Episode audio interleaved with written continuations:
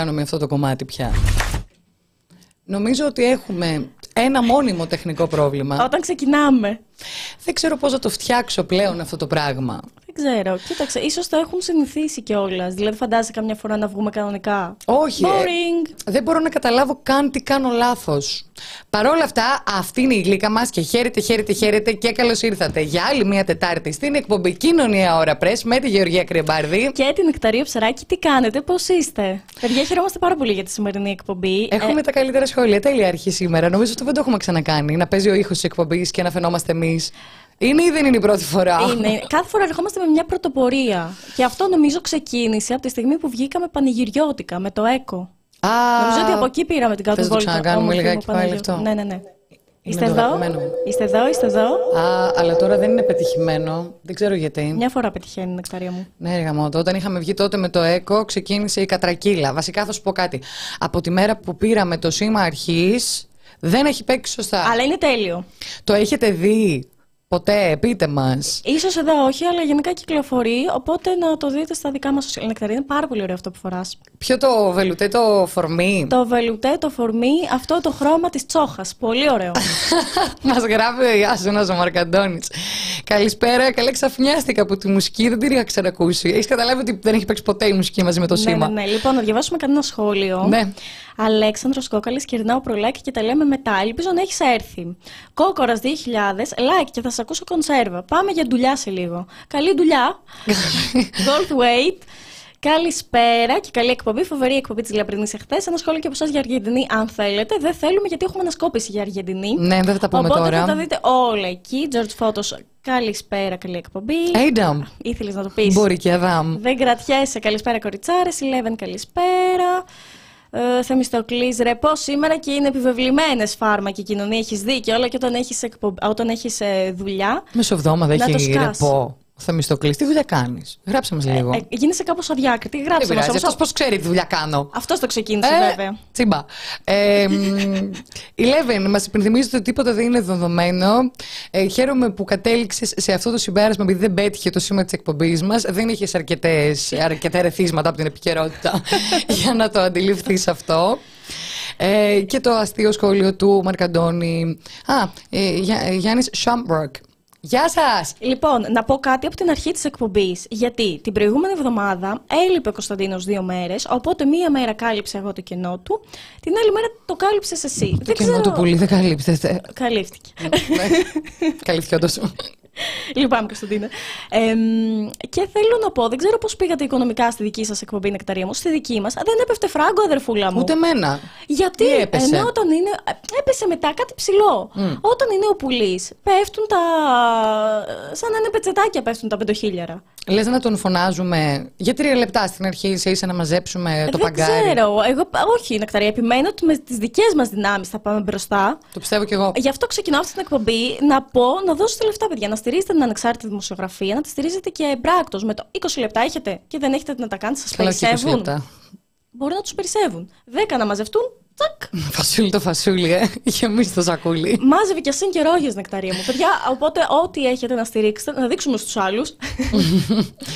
Ε, θα σας δείξω εγώ, θα δείτε τι θα πάθετε. Οπότε ήθελα να ξεκινήσω με αυτό το, το σχόλιο, το καθόλου σεμνό, γιατί η σεμνή εγώ σας λέει ότι πραγματικά ευχαριστούμε πάρα, πάρα πολύ για τη στήριξή σας και την αγάπη σας και την εμπιστοσύνη ε, που δείχνετε στη δουλειά μας. Και Αν να δεν ήταν τα συνεχίσετε να δικά το σας τα κάνετε. χρήματα, δεν θα μπορούσαμε να έχουμε το, το χώρο που βλέπετε καθημερινά. Ε, δεν θα μπορούσαμε να έχουμε τον εξοπλισμό μας, δεν θα μπορούσαμε εμείς να δημοσιογραφούμε εντελώς ανεξάρτητοι και ανεξάρτητες, απαλλαγμένοι από επιχειρηματικά, πολιτικά, τραπεζικά και πάσης φύσεω ικά ε, συμφέροντα. Μας γράφει και D4N, ok. Έλα καλησπέρες. Και εγώ αφήνω like και κονσέρβα μετά. Βενσερέμο, ε, Βενσερέμο Μπούντα. Ε, Έπαθα πνιγικές. Λίγο νερό. Brüder. Είναι γερμανικό. Λίγο νεράκι. Ε, Λοιπόν, ε, καλησπέρα στη γνήσια δημοσιογραφία. Παιδιά, ευχαριστούμε πάρα πολύ. Να προχωρήσουμε σιγά σιγά. Είναι 5 και 7. Κάτσε λίγο, γιατί μας λέει τώρα ο Γιώργος Φώτος, Α, και σήμερα στη φάρμα κάτι ψηλό στο τέλος έπεσε. Μη μου λες τώρα ότι είσαι εκνευρισμένος με αυτή την κατάσταση. Βάλε κανένα φράγκο να φανεί ε, η απελπισία σου και η απόγνωσή σου που δεν παίρνουν λεφτά στο The Press Project. εκφράσου, Τζόρτζ, εκφράσου. Εκφράσου, πάτα το δολάριο ανάμεσα στη φάτσα και το. Που δεν ξέρω τι είναι, αλλά έκανα νύχια. Ε, το συν. Ε, Αχ, D-Dragon, 20 δολάρια. Έγινε η αρχή. Ξεκινήσαμε, παιδιά. Σε ευχαριστούμε πάρα πάρα πάρα Ευχαριστούμε πολύ. πάρα πάρα πολύ. Τώρα μπορούμε να ξεκινήσουμε την εκπομπή. Ναι, ξεκινάμε. Πληρωθήκαμε. Όχι, λοιπόν, θα ξεκινήσουμε. Έχουμε τρία θέματα σήμερα. Ελπίζουμε να πάνε καλά, γιατί η αλήθεια είναι ότι είναι θέματα επικαιρότητας, που σημαίνει ότι αυτή τη στιγμή που μιλάμε τρέχουν, που σημαίνει ότι οποιαδήποτε στιγμή μπορεί απλά το τηλέφωνο να μην κάτσει, που λέμε και μεταξύ μας, γιατί ο καλεσμένος μας μπορεί να του τύχει κάποια δουλειά. Τσόπα, βρε καημένο. Αλλά Ποτέ δεν μας όπως- έχει συμβεί αυτό. Όπως την προηγούμενη εκπομπή, καλή ώρα. Ε, αλλά εμείς ελπίζουμε ότι θα έχουμε και τα τρία θέματα. Λοιπόν, αλλά θα ξεκινήσω με κάτι άλλο. Ε, 25 Νοέμβρη, η μέρα κατά της έμφυλης βίας. Κάθε χρόνο κάνουμε κάτι, γενικότερα ούτως ή άλλως ασχολούμαστε στο πρέσβη με αυτό το θέμα. Ε, κάθε χρόνο όμως και εκείνη τη μέρα κάνουμε κάτι. Η εκπομπή τώρα τυχαίνει να πέφτει λίγες μέρες πριν ε, από την ε, ημέρα αυτή, την 25η του Νοέμβρη. Ε, μπορείτε να ανατρέξετε σε προηγούμενα θέματα που έχουμε κάνει, γιατί είναι και κάποια βιωματικά βιντεάκια που έχουμε κάνει με την εκταρία στο μοναστηράκι, έχοντας βγει στο δρόμο και μ, έχουμε μιλήσει με εσάς και έχετε πει τις δικές σας ιστορίες από την πλευρά και του θήτη και του θύματος, της, Και ήταν επιζώ... της απίστευτο ότι επιζώσεως ήταν, βασικά. ήταν τυχαίο δείγμα. Γιατί εμείς βγήκαμε Ναι. σε ένα μοναστηράκι πριν από δύο χρόνια με ένα μικρόφωνο στο χέρι, μη γνωρίζοντας αν θα βρεθούν άνθρωποι να απαντήσουν ότι έχουν υπάρξει θέματα, ε, θύματα έμφυλης βίας. Και τελικά η πλειοψηφία έχει υπάρξει θύμα έμφυλης βίας. Και πολύ σοκαριστικό στο, ό- όταν γυρίσαμε και καταλάβαμε τι υλικό έχουμε ήταν το υλικό που είχαμε από τους θύτες και πόσο ύπουλο είναι ε, όλο αυτό το, το κομμάτι από την άλλη πλευρά, πώς δεν καταλαβαίνεις ότι το να απαγορεύσεις σε κάποιον με άσχημο τρόπο να φορέσει την κοντή φούστα είναι βία. Και με όμορφο τρόπο. Με οποιονδήποτε τρόπο. Λοιπόν, 10 ευρώ και από Σοφία Μπρακ. Σε ευχαριστούμε. Ευχαριστούμε πάρα, πάρα το πολύ. πιάσαμε το υπονοούμενο, λέει. Αυτό λείπει. Το θράσος του πουλί. Στείλτε λεφτά, ρε παιδιά. Στείλτε, να το, το λέμε έτσι στα ισιά. Λοιπόν, ε, θέλω να μιλήσω για ένα βιβλίο. Είναι από τα αγαπημένα μου βιβλία, μην πω το αγαπημένο μου γιατί είναι και φίλοι μου και θα φανεί κάπως. Η αλήθεια είναι ότι έχω κλάψει με αυτό το βιβλίο, το οποίο συμβαίνει γενικά. ε, Όσοι διαβάζετε βιβλία, ξέρετε ότι δεν συμβαίνει με όλα τα βιβλία να κλαίμε, να μας αγγίζουν τόσο τόσο πολύ. Ε, με αυτό το βιβλίο συνέβη. Είναι της πάρα πολύ καλής συναδέλφης σας, Τζέννη Κρυθαρά. Είμαι γυναίκα, γι' αυτό με σκοτώνεις. Έρευνα και μαρτυρίες για τη γυναικοκτονία και την έμφυλη βία. Ε, το βιβλίο προλογίζει ο Νίκος Μπογιόπουλος. Είναι αυτό. Αν φαίνεται, δεν ξέρω. Πόσα Ε, δίνουμε; Θα διαβάσω, θα δώσουμε, θα διαβάσω λίγο πίσω εμ, το πιστόφυλλο. 10 γυναίκες αφηγούνται τις δικές τους εμπειρίες. 10 άνθρωποι που υπέστησαν βία λόγω του φίλου τους αποκαλύπτουν, χωρίς να περιγράφουν τίποτα άλλο πέρα από το βίωμά τους. Πώς γεννάται, πώς εκφράζεται και πώς συγκαλύπτεται το έμφυλο έγκλημα. Τίποτα δεν είναι πιο ομό από τη βία, τίποτα δεν είναι πιο βίαιο από την ανισότητα. Εμ, πραγματικά αγοράστε το αυτό το βιβλίο, το χρειάζεστε αυτό το βιβλίο. Εμείς θα δώσουμε σήμερα δύο βιβλία, στους πρώτους δύο που θα τηλεφωνήσετε εδώ στο The Press Project. Θα θέλαμε πολύ να τηλεφωνήσουν και αγόρια. Ναι, ιδανικά θα θέλαμε πάρα πάρα πολύ. Όσοι είστε μετά το δεύτερο τηλεφώνημα, οπότε δεν κερδίσετε, ε, να το αγοράσετε ωστόσο. Ε, είναι από τις εκδόσεις Κάψιμη και ευχαριστούμε πάρα πάρα πολύ τον Νίκο που μας δίνει ε, δύο βιβλία να σας κάνουμε δώρο. Να πούμε ότι οι τυχεροί θα μ, παραλάβετε το βιβλίο από το βιβλιοπωλείο Καψ- Καψιμή και άφας 3 στο κέντρο της Αθήνας. Ε, θα Μπορείτε σας- να ξεκινήσετε να καλείτε. Ναι, ναι, ναι, μπορείτε να ξεκινήσετε να καλείτε. Καλή επιτυχία στους, ε, σε όλους και μ, καλή ανάγνωση στους πρώτους δύο που θα καλέσουν ε, στην εκπομπή. Πολύ σύντομα θα ξέρετε και ποιοι έχετε κερδίσει. Μμμ. Αν μου επιτρέπεις μόνο να διαβάσω την τελευταία παράγραφο του βιβλίου. Μην κάνεις spoil. Όχι, είναι η τελευταία παράγραφος του βιβλίου, ας πούμε. Οκ. Η ουσία είναι ότι μια γυναίκα που θέλει να έχει τον έλεγχο του σώματός της δεν προκαλεί. Ασκεί ένα θεμελιώδες ανθρώπινο δικαίωμα. Όταν όμως ζούμε σε μια κοινωνία όπου οι άνδρες παίρνουν αποφάσεις για τα γυναικεία σώματα, τα αποτελέσματα είναι αυτά. Διανύω τη δεκαετία των 40 και διαπιστώνω πως τίποτα δεν έχει αλλάξει. Εδώ μιλάει μια επιζώσα έμφυλης βίας. Άντρες υπουργοί, άντρες εμπειρογνώμονες, κληρικοί και επιστήμονες συσκέπτονται, αποφασίζουν και νομοθετούν για τα γυναικεία δικαιώματα, τα γυναικεία σώματα, τις γυναικείες ελευθερίες. Όλα λάθος. Έτσι πήγαν όλα και στη ζωή μου. Λάθος. Θέλω να είμαι η τελευταία. Εύχομαι και ελπίζω να μην βρεθεί καμία άλλη γυναίκα στη θέση μου. Θα είμαι μέχρι να πεθάνω δίπλα σε όλες τις γυναίκες και τα νέα κορίτσια που διεκδικούν την έμπρακτη ισότητα και την αυτοδιάθεση του σώματός τους. Θα είμαι πάντα δίπλα στις γυναίκες που κακοποιούνται. Εμένα με κακοποίησε ένας άντρας μία και μοναδική φορά και μου κατέστρεψε για πάντα τη ζωή και το κορμί. Δεν θέλω ούτε να σκέφτομαι τι περνούν γυναίκες που υφίστανται καθημερινά παντός είδους βία. Αν κάτι πρέπει να αλλάξει εδώ και τώρα, για να αλλάξει το αύριο για πάντα, είναι να βρεθούν περισσότερες γυναίκες στα κέντρα λήψης αποφάσεων. Είναι θέμα ζωής και θανάτου. Ε, οι δύο πρώτοι που θα τηλεφωνήσετε αφήνετε τα στοιχεία σας και ε, σας κάνουμε δώρο αυτό το φανταστικό βιβλίο. Ήδη άκουσα το πρώτο τηλέφωνο να χτυπάει. Σε πολύ λίγο θα ξέρουμε ποια είναι η, η ποιος ο πρώτος. Και, και... ειλικρινά η υπόλοιπη πραγματικά να το αγοράσετε. Είναι πολύ λίγες οι φορές που σας λέμε να αγοράσετε κάτι εδώ πέρα γιατί αντιλαμβανόμαστε και την οικονομική δύσκολη κατάσταση στην οποία όλοι βρισκόμαστε. Αλλά πραγματικά αξίζει. αξίζει. Και έχουμε και το νέο ότι είναι ελεύθερος ο βιαστής των εξαρχείων τις τελευταίες ημέρες έγινε γνωστή είδηση ότι υπάρχει ένας άνδρας με πλήρη περιγραφή. Πρώτα το μάθαμε από τα social media και μετά και από τα μέσα ενημέρωσης που κυκλοφορεί στα εξάρχεια με πρώτο θύμα μια 13χρονη. Αυτή τη στιγμή ε, συνελήφθη ο δράση, ωστόσο έχει αφαιθεί ελεύθερος. Και να πούμε κάτι σχετικά με αυτό. Δεν είναι ο δράκος των εξαρχείων. Δράκοι υπάρχουν στα παραμύθια. Στην πραγματικότητα υπάρχουν βιαστές, mm-hmm. κακοποιητές. Ωστόσο, εντάξει, είναι κλασικό δημοσιογραφικό κλισέ κάθε φορά που πρόκειται για κάποιον ε, κακοποιητή. Μας αρέσει να στείλουμε μύθους γύρω από τους λάθους ανθρώπους. Ε, και μας γράφει ο Σταύρος Παπαδάκης, όταν ήμουν μικρός στη σωστερόνη μου βάραγε κόκκινο, αλλά και πάλι την έλεγχα. Τώρα που μεγάλωσα, τα παιδιά που είναι κάτω των 25 τα βλέπω σαν ε, παιδιά μου. Καλή τοποθέτηση, Σταύρο. Να ε, πούμε επίσης ότι στο κλείσιμο της εκπομπής θα έχουμε την Τζέννη να ναι, μας πει δύο μείνετε. λόγια. Και επίσης έχουμε και μία εκδήλωση, όχι εμείς. Το Strong Me έχει μία εκδήλωση την Παρασκευή, οπότε θα μιλήσουμε και γι' αυτό. Μπαίνουμε, ξεκινάμε σιγά σιγά στο πρώτο μας ε, θέμα. Είναι ένα νομοσχέδιο, είναι αυτή τη στιγμή στα σκαριά, που αφορά στην ε, ψυχική υγεία και την απεξάρτηση. Mm-hmm. Αν ακούσετε νωρίτερα τη φάρμα των ζώων, ήταν καλεσμένα μέλη από το 18 άνω. Ε, μιλάμε ε, για μια συνθήκη στην οποία η κυβέρνηση, παρά το γεγονός ότι έχει ιδιωτικοποιήσει ό,τι δεν πρέπει να ιδιωτικοποιείται, προχωράμε τώρα και, στις, και στον τομέα της απεξάρτησης. Με αποτέλεσμα είναι στα κάγκελα ε, από τον ΟΚΑΝΑ μέχρι τον ΚΕΘΑ, μέχρι οποιαδήποτε ε, άλλη υπηρεσία και δομή απεξάρτησης. Ουσιαστικά από δημόσιου δικαίου πλέον γίνεται ιδιωτικού δικαίου. Συγχωνεύονται όλα σε ένα και να κάνουμε ένα break, να βάλουμε τον καλεσμένο που θα μας τα πει πολύ, πολύ καλύτερα.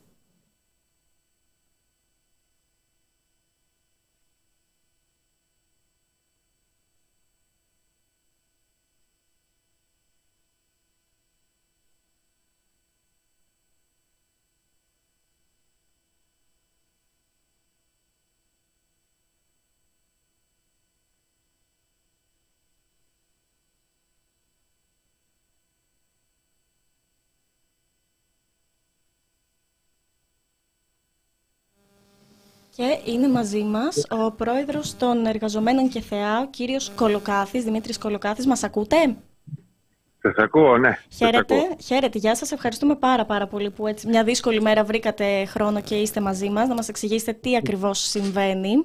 Κύριε, Παρακαλώ. Κύριε Κολοκάθη, εσείς αυτή τη στιγμή εσείς και στο Υπουργείο Υγείας, έτσι; Περιμένετε ε, τη σύσκεψή σας με τον Υπουργό. Ε, μπράβο, σε 10 λεπτά θα πρέπει να δούμε τον Υπουργό. Οπότε δεν έχουμε και πολύ χρόνο μεταξύ μας. Ελπίζουμε ναι. να σας ακούσει και η σύσκεψη να μην κρατήσει μονάχα 10 λεπτά. Πάμε λιγάκι να μας εξηγήσετε τι πρόκειται να ψηφιστεί, κύριε Κολοκάθη.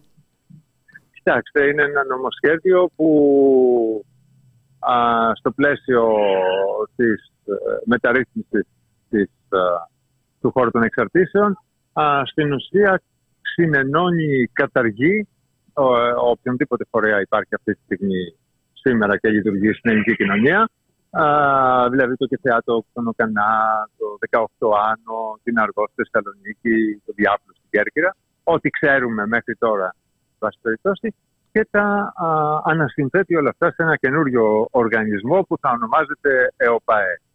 Α, Αυτός ο οργανισμός έχει δημόσιο χαρακτήρα ή ιδιωτικό θα έχει; Ε, είναι νομικό πρόσωπο ιδιωτικού Θα είναι νομικό πρόσωπο ιδιωτικού δικαίου Α, και μέχρι τώρα αυτό που έχουμε δει σε ένα προσχέδιο που υπάρχει και αυτό θα συζητήσουμε με τον Υπουργό είναι ότι α, πρόκειται για μια γιγαντιαία διοικητική μεταρρύθμιση η οποία όμως μένει μόνο στο διοικητικό Α, δεν υπάρχει τίποτα από κάτω για το πώς θα λειτουργήσουν τα προγράμματα, οι μονάδες, το πεδίο δηλαδή.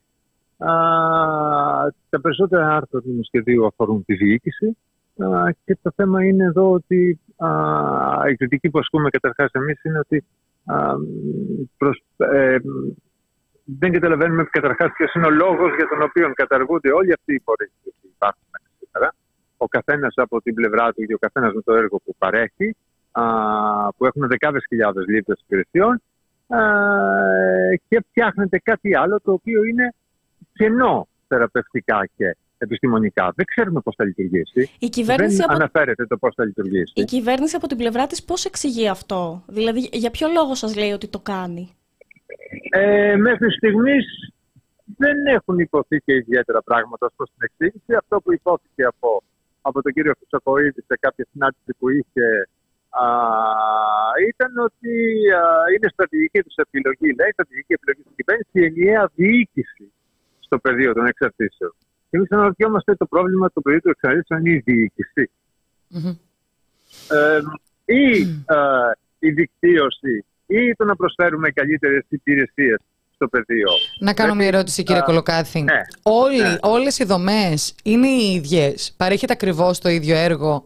Δεν Όχι, υπάρχει βέβαια. καμία διαφορά ανάμεσα στον ΚΕΘΕΑ και στους ε, 18 άνω, για παράδειγμα; Υπάρχουν, υπάρχουν πάρα πολλές διαφορές, οι οποίες είναι θεμητές. Καταρχάς, υπάρχουν τα προγράμματα μείωσης βλάβης, υπάρχουν τα προγράμματα υποκατάστασης, τα οποία τα, τα τρέχει ο ΚΑΝΑ, υπάρχουν α, προγράμματα μετά διαφόρων τύπων, αυτό που λέμε ελεύθερα ουσιών ή στεγνά, στην καθομιλουμένη, εν πάση περιπτώσει. Ναι, ναι. δεν είναι επιστημονικός όρος αυτό. Α, που είναι κοινότητες ή ανοιχτά προγράμματα ή μερίσια φροντίδα. Ο κάθε οργανισμός παρέχει ένα α, διαφορετικού τύπου έργο, το οποίο έχουν ανάγκη διαφορετικού τύπου άτομα και περιπτώσεις. Όλοι είναι χρήσιμοι. Όλοι, ε, ε, δηλαδή, μιλάμε για μια πληθυντική, αν το θέλετε, παροχή υπηρεσιών στην απεξάρτηση, Μμμ. η οποία όταν θα τεθεί υπό ένα καθεστώς, υπό μία διεύθυνση και από μία διοίκηση, είναι προφανές ότι θα γίνει μια σούπα. Όλες αυτές Σωστά. οι, οι διαφοροποιήσεις θα χαθούν και άρα θα χαθούν, ας πούμε, και όλες αυτές οι επιλογές που είχε κάποιος εξαρτημένος, έτσι, ή με προβλήματα εξάρτησης ή η οικογένειά του, να λάβει υπηρεσίες. Γιατί μην ξεχνάμε ότι και η, η θεραπεία, η, η, η, η- η βοήθεια που είναι να πάρουμε από κάπου, ε, είναι και ελεύθερη επιλογή, έτσι. Ε, δηλαδή, αν δεν μας κάνει το ένα πράγμα, μπορούμε να προσπαθήσουμε στο άλλο πράγμα. Είναι πολύ συνηθισμένο το φαινόμενο α, α, α, α, α, πολίτες που έχουν προβλήματα με την εξάρτηση να προσπαθούν στον ένα οργανισμό και μετά στον άλλον και να βρίσκουν στον τρίτο, ας πούμε. Ε, βέβαια, η Αυτό θεραπεία που δεν μπορεί να είναι ταιριάζει. ποτέ οριζόντια. Μμ. Δεν είναι οι ίδιες Ακριβώς. περιπτώσεις. Οπότε, ε, για μας είναι κατανόητο. Εσείς... Για μας είναι κατανόητο και θα είναι καταστροφικό. Και όχι μόνο για το ΚΕΘΕΑ. Μμμ. Ε, για όλους τους φορείς έχουν αντιδράσει. ο- Η συντριπτική πλειοψηφία των φορέων έχει αντιδράσει το 18, έχει αντιδράσει η Αργός στη Θεσσαλονίκη, έχουμε αντιδράσει εμείς, τα κέντρα πρόληψης θα αντιδρούν. Μμμ. Ε, Φυσικά Α, και πέρα από, την, από το κομμάτι της απεξάρτησης και είναι, επηρεάζεται και το κομμάτι της ψυχικής υγείας. Ε, ήθελα να ρωτήσω, εσείς Φυσικά, ε, τι θεωρείτε ότι βρίσκεται πίσω από αυτό, δηλαδή ποια είναι η πραγματική σκέψη ε, της κυβέρνησης πίσω από αυτό το νομοσχέδιο; Ε, κοιτάξτε, τώρα δεν μπορώ να πω ποια είναι η πραγματική σκέψη της κυβέρνησης. Αυτό που θεωρώ όμως ότι θα γίνει είναι το εξής, είναι ότι θα έχουμε μείωση προφανώς της ποιότητας και της ποσότητας της παροχής υπηρεσιών. Θα έχουμε μια ομογενοποίηση δηλαδή. Α, ενδεχομένως να μεταφερθούν προσωπικό από το ένα τμήμα στο άλλο. Μπορεί να ενισχυθεί ε, υπέρμετρα ίσως τομείς όπως είναι η μείωση βλάβη καθόλου απαραίτητη, ας πούμε, η πρόληψη και τα υπόλοιπα να φύγουν και ενδεχομένως στο τέλος να οδηγηθούμε στο να έχουμε μια κρατική παροχή minimum, έτσι, όπως είναι μια νεοφιλελεύθερη λογική, δηλαδή μια minimum κρατική, πα- ε, κρα- κρατική παροχή και όποιος θέλει κάτι καλύτερο. Να πληρώσει να ας το πούμε, θα πάρει. πρέπει Να αποφθυνθεί ακριβώς. Αυτό είναι το θέμα. Ενώ τώρα αυτό το καλύτερο παρέχεται και παρέχεται καλά. Κύριε Γολοκάθη, για να καταλάβουμε λιγάκι, οι δομές θα καταργηθούν, δηλαδή θα σταματήσει να υπάρχει και θεά. Καταργούνται, καταργούνται, καταργούνται. Μάλιστα. Ναι, ναι, ναι, οι εργαζόμενοι τι καταργούνται. θα απογίνουν; ε, μεταφέρονται όλοι ας πούμε στον καινούργιο οργανισμό και θα α, τοποθετηθούν ανάλογα με τις ανάγκες που θα προκρίνει ο καινούργιος οργανισμός σε διάφορες μονάδες οι οποίες θα είναι καινούργιες. Υπάρχει δέσμευση δηλαδή ότι δεν θα ξυλωθείτε; Το άρθρο που έχουμε προβλέπει ότι θα μεταφερθεί Μάλιστα. στο προσωπικό. Τώρα, από εκεί και πέρα, τι να σας πω. Μακροπρόθεσμα δεν ξέρω τι να σας πω, αλλά φαντάζομαι ότι δεν θα έβγαινε κάποιο άρθρο τώρα που θα έλεγε ότι Μας γράφουν, κύριε Κολοκάθη, ίσως πρέπει ναι. να το ακούσετε κι εσείς. Άλλα είναι στεγνά και άλλα με βοήθεια χαπιών. Έτσι, ο χι χρήστης ναι. διαλέγει πώς θέλει να κόψει, διότι ο κάθε εξαρτημένος δεν μπορεί να κόψει χωρίς βοήθεια χαπιών. Ότι θέλει, για παράδειγμα, δηλαδή δεν λειτουργεί για όλους η θεραπεία. Ναι, ε, όλα είναι θεραπεία με μία έννοια. Δηλαδή, θεραπεύουμε σημαίνει ότι βρισκόμαστε απέναντι σε ένα πρόβλημα και το, α, α, πώς να το, πω, το, το, α, το αντιμετωπίζουμε. Τώρα υπάρχουν άνθρωποι οι οποίοι δεν θέλουν να αποθεραπευτούν εντελώς και να κόψουν εντελώς, άρα, αλλά θέλουν να είναι λειτουργικοί και, θα, και να είναι και να ζουν μια ζωή, ας πούμε, σε ένα πλαίσιο που τους παρέχει, ε, για παράδειγμα, το να, έχει, το, το, το να είναι σε προγράμματα υποκατάστασης. Mm-hmm. Κοιτάξτε, η, η, η, η θέση μας, όπως και η θέση όλων των εργαζομένων στο πεδίο, είναι ότι όλα αυτά είναι θεμητές πρακτικές και όλα χρειάζονται. Αλλά χρειάζονται όλα. Δεν χρειάζεται το ένα περισσότερο από το άλλο. Και χρειάζεται να διασφαλιστεί η λειτουργία όλων. Εσείς και, στη συν... να και στη ναι, συνάντηση σήμερα με τον Υπουργό ε, θα ζητήσετε κατάργηση του νομοσχεδίου ή είστε σε... θα, ναι, θα, θα ζητήσουμε ότι θα πρέπει να, να, να αποσυρθεί αυτό το νομοσχέδιο, διότι δεν είναι υπάρχει συζήτησης mm-hmm. για τίποτα και ότι θα πρέπει να ανοίξει ένας εθνικός διάλογος. Εννοούμε όχι μόνο με το Υπουργείο, α πούμε, οι εργαζόμενοι ο ένας ή ο άλλος, αλλά ένας εθνικός διάλογος συντεταγμένος για να έχουμε επιτέλους, ας πούμε, ένα, ένα νέο πεδίο για τις εξαρτήσεις που θα διασφαλίζει τους πάντες και θα διασφαλίζει όλες τις παρεχόμενες υπηρεσίες προ του πολίτες με την καλύτερη δυνατή ποιότητα. Μάλιστα. Αυτό. Κύριε Κολοκάθη, ο ΚΕΘΕΑ, να πούμε την αλήθεια ότι έχει περάσει και από 40 κύματα. Ναι. Μία κατάσταση η οποία όσο να είναι δεν αυξάνει ε, και την ελπίδα μας ότι η κυβέρνηση γνωρίζει τι κάνει δηλαδή υπάρχει μια σύγχυση. Θυμόμαστε δηλαδή ότι και πέρυσι εμείς παρόμοιες συζητήσεις κάναμε με τους ναι. εργαζομένους του ναι, ΚΕΘΕΑ. Ναι. Εσείς αυτές ε... τις συναπτές και συνεχόμενες αλλαγές, πώς τις σχολιάζετε; Κοιτάξτε, αυτό που έγινε πέρυσι και το συζητούσαμε ήταν αυτό που ε, αφορούσε το ΚΕΘΕΑ και ήταν μια γραφειοκρατική μετάλλαξη, ας πούμε, σε μια σούπα, να το πούμε έτσι. Αυτή τη στιγμή έχουμε αλλάξει επίπεδο, αν μου επιτρέπετε να το πω. Χειροτερεύσαμε πάντα, εννοείται. Θα γίνει σε όλους. Αυτό το πράγμα που επιχειρήθηκε να γίνει πέρυσι στο ΚΕΘΕΑ θα γίνει σε όλους. Αυτό, αυτό, αυτό, αυτό, αυτό είναι το θέμα τώρα. Μακροπρόθεσμα, οι συνέπειες για την κοινωνία, ποιες θα είναι, ποιες πιστεύετε ότι θα είναι, ποιοι κίνδυνοι; Μειωμένε υπηρεσίες και χειρότερης ποιότητας, κατά την άποψή μου. Κάτι το οποίο σημαίνει λιγότεροι άνθρωποι που να θεραπεύονται, που να αποφυτούν από τα προγράμματα. Και αυτό εννοείται μέσα σε όλα. Να ρωτήσω κάτι. Ε, η αίσθηση που έχετε από τον κόσμο, ποια είναι, δηλαδή είναι στο πλευρό σας και ρωτάω γιατί βλέπω και ένα σχόλιο που λέει εδώ πέρα ο Σταύρος, επίσης πριν μία εβδομάδα είδαμε πως οι κάτοικοι δεν ήθελαν να ανοίξει ο κανάς στη γειτονιά τους. Δηλαδή θεωρείτε ότι ο κόσμος έχει αντιληφθεί πόσο μεγάλο είναι αυτό το ζήτημα που προκύπτει; Ενδιαφέρεται. τώρα θα ανοίγουμε ένα ε, μεγάλο θέμα που έχει να κάνει με το στίγμα, που έχει να κάνει ας πούμε με, το, με, με τη χωροθέτηση υπηρεσιών, που έχει να κάνει με μια λογική που έχουν πολύ δυστυχώς και μια γενικότερη μια περιορέουσα αντίληψη ότι καλό είναι να λυθεί το πρόβλημα. Εμείς δεν είμαστε ενάντια στους ανθρώπους που έχουν πρόβλημα, αρκεί να μην είναι στη γειτονιά μας κλπ. Mm. Ε, ε, εντάξει, είναι μια άλλη τάξη συζήτησης, θέλει περισσότερο χρόνο α, γι' αυτό. Θεωρώ όμως ότι α, αν συνειδητοποιήσουμε ότι πρόκειται για α, ένα πεδίο της δημόσιας υγείας, ότι είναι ενταγμένο στην ψυχική υγεία και ότι εδώ αυτό που πάει να γίνει είναι κάτι το οποίο επίσης παρόμοιο του δεν υπάρχει πουθενά στον κόσμο. δηλαδή αυτό το πράγμα είναι κάτι το οποίο είναι εφεύρεση ελληνική πια, έτσι όπως παρουσιάζεται, και πολύ φοβόμαστε ότι ε, λόγω και των εμπειριών που έχουμε για τις ελληνικές εφευρέσεις, μάλλον δεν θα δουλέψει με τον καλύτερο δυνατό τρόπο. Mm-hmm. Ε, βέβαια. Πουθενά δεν υπάρχει ένα ενιαίο κέντρο απεξάρτησης. Ε, Όχι, βέβαια. Κύριε Κολοκάθη, αυτό που χρειαζόμασταν αυτή τη στιγμή ήταν ένα νομοσχέδιο το οποίο να αλλάζει διοικητικά τα κέντρα απεξάρτησης ή υπάρχουν άλλες ανάγκες τις οποίες η πολιτεία δεν έχει φροντίσει να καλύψει; Και αν ναι, ποιες είναι αυτές; Δηλαδή αν σας καλούσε ο υπουργός πριν προχωρήσει στη συγγραφή του νομοσχεδίου, ναι. εσείς τι θα ζητούσατε να αλλάξει πραγματικά στα κέντρα απεξάρτησης; Αυτό που χρειάζεται είναι καλύτερος συντονισμός και χάραξη Χρειάζεται να καλυφθούν όλες οι περιφέρειες με υπηρεσίες, να έχουν εύκολο πρόσβαση οι πολίτες σε όλους τους τύπους της υπηρεσίες, να φτιάξουμε καινούργιες υπηρεσίες για τα καινούργια πράγματα και τις καινούργιες εξαρτήσεις που υπάρχουν αυτή τη στιγμή. Mm-hmm. Δυστυχώς τίποτα από όλα αυτά δεν... Δυστυχώς τίποτα από όλα αυτά, ας πούμε, δεν είναι αυτή τη στιγμή στο, στο νομοσχέδιο αυτό. Δεν έχει να κάνει τίποτα ούτε με τη θεραπευτική ούτε με την επιστημονικη Μάλιστα. Ναι. Κύριε Κολοκάθη, πρέπει να σας αφήσουμε να καταλαβαίνουμε. Ναι, ναι, ναι. Σας ναι, ευχαριστούμε. Γιατί... Ελπίζουμε να εισακουστείτε ναι. και θα είμαστε εδώ να το συζητήσουμε ξανά.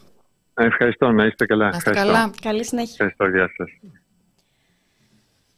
Κοίταξε να δεις, από τη στιγμή που έχουμε μια κυβέρνηση που έχει αποδείξει, ε, νομίζω δεν υπάρχει πτυχή που δεν έχει ξυλωθεί. Που, ναι, που δεν έχει ξυλωθεί. Είτε είναι από την η υγεία, για παράδειγμα, είτε είναι η παιδεία, είτε είναι οτιδήποτε οδεύει προς την ιδιωτικοποίηση. Ε, το σύνθημα «Η ζωή μας, τα κέρδη τους» είναι πιο επικαιρό από ποτέ, νομίζω.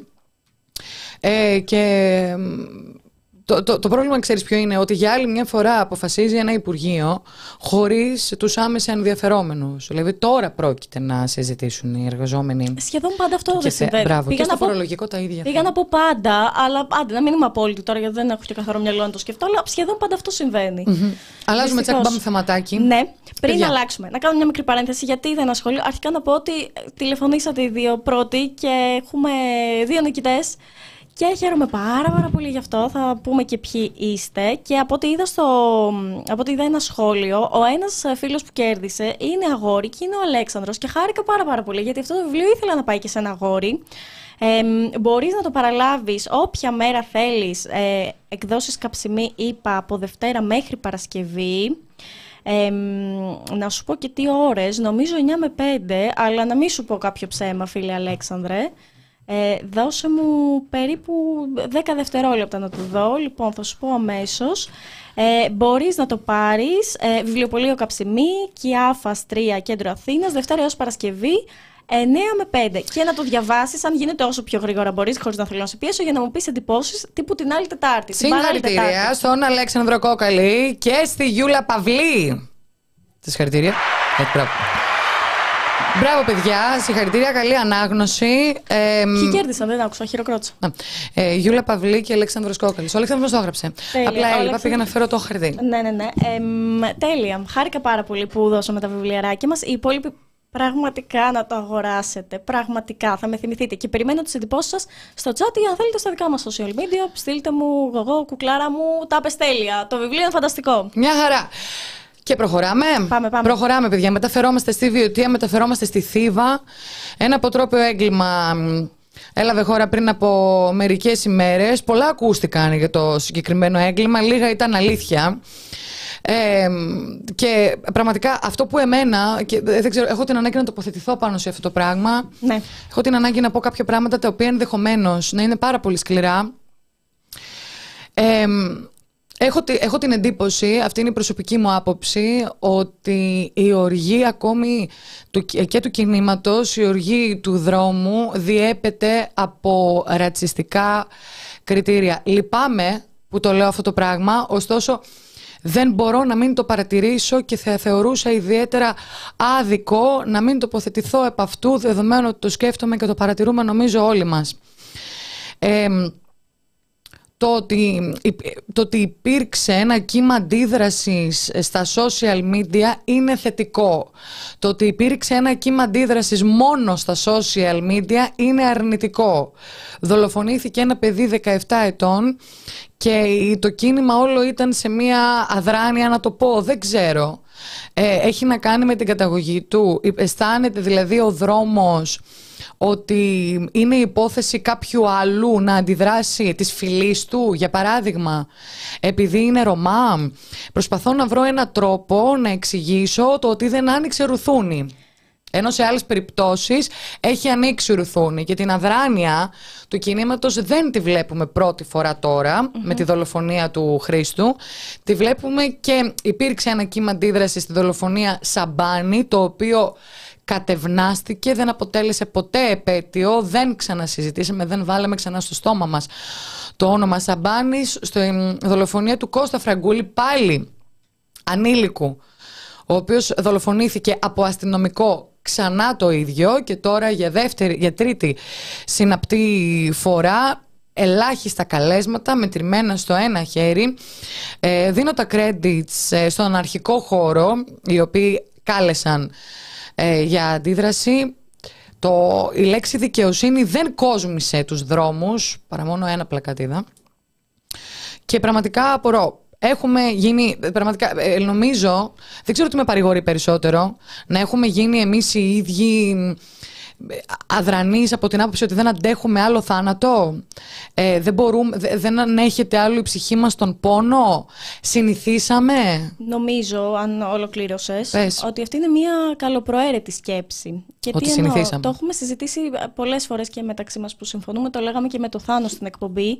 Ε, αν τελικά το κίνημα στο δρόμο έχει πονέσει πολύ από τα απανοτά χτυπήματα και τους απανοτούς ε, χαμούς, ε, και πλέον δεν, δεν αντιδρά, υπάρχει αυτή η κατάσταση. Ε, εγώ τελικά διαφωνώ με αυτό, γιατί είδαμε μια τεράστια μαζικότητα στα Τέμπη, είδαμε τεράστια μαζικότητα στην Παλαιστίνη, που είναι ένα γεγονός που συμβαίνει τώρα, Άρα λες ότι είναι συνειδητή επιλογή. Νομίζω ότι είναι συνειδητή επιλογή. Στην πρώτη δολοφονία Ρωμά έγινε μια πολύ μαζική ε, διαμαρτυρία. Στην δεύτερη αυτό έπεσε, εξασθένησε και αυτή τη στιγμή στη δολοφονία του Χρήστου ο οποίος είναι μισός Ρωμά, ε, δεν ε, κουνιέται φίλο, πραγματικά να δώσουμε συγχαρητήρια στον αρχικό χώρο, είναι οι μοναδικοί που κινητοποιήθηκαν. Ε, ωστόσο δεν υπήρξε κάποια μαζική διαμαρτυρία.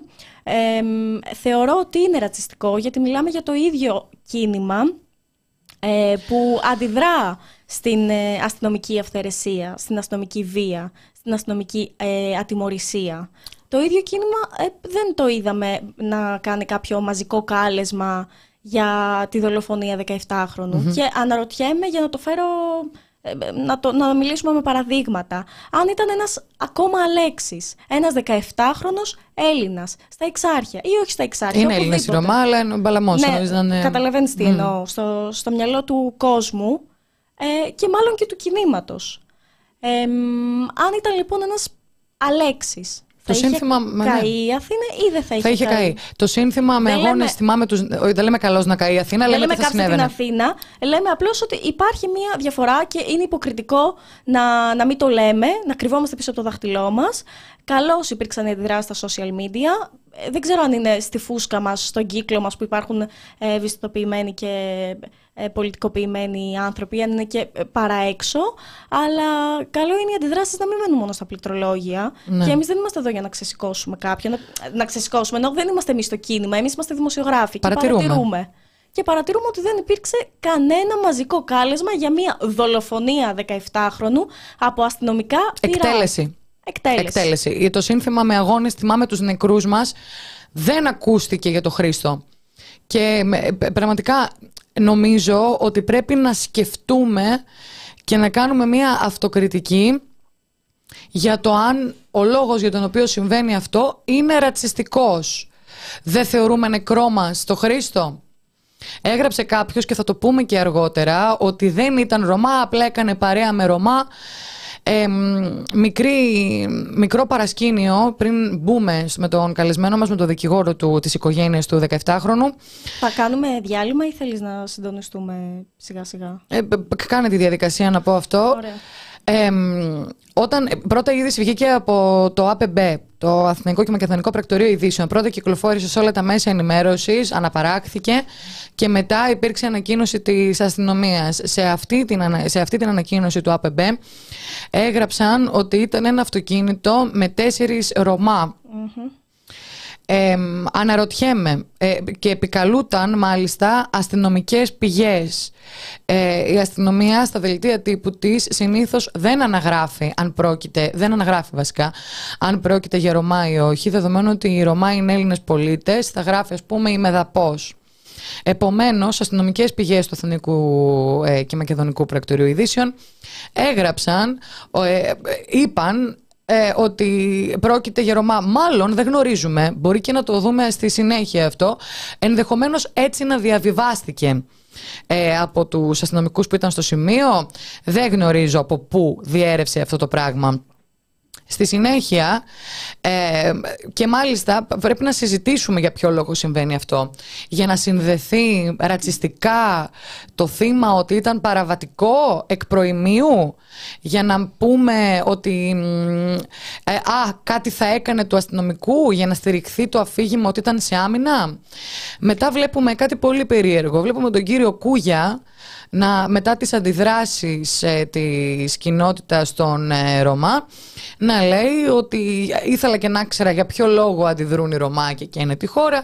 Ούτε μία σχέση δεν είχε το παιδί ε, με Ρωμά. Ε, κάτι το οποίο εμένα μου προκαλεί κάποια, κάποια συγκεκριμένη εντύπωση δεδομένου ότι είναι συνήγορος υπεράσπισης του αστυνομικού ο οποίος έχει αφαιθεί ελεύθερος ε, μπορώ να θεωρήσω ότι ο κύριος Κούγιας παλεύει να μας πείσει ότι το παιδί δεν ήταν Ρωμά ενδεχομένως για να ξεφορτωθούν το ρατσιστικό κίνητρο. Μπορεί να αποτέλεσε αιτία για να καταδιωχθεί αυτό το 17χρονο παιδί και να εκτελεστεί σαν, σαν πρόβατο στη σφαγή.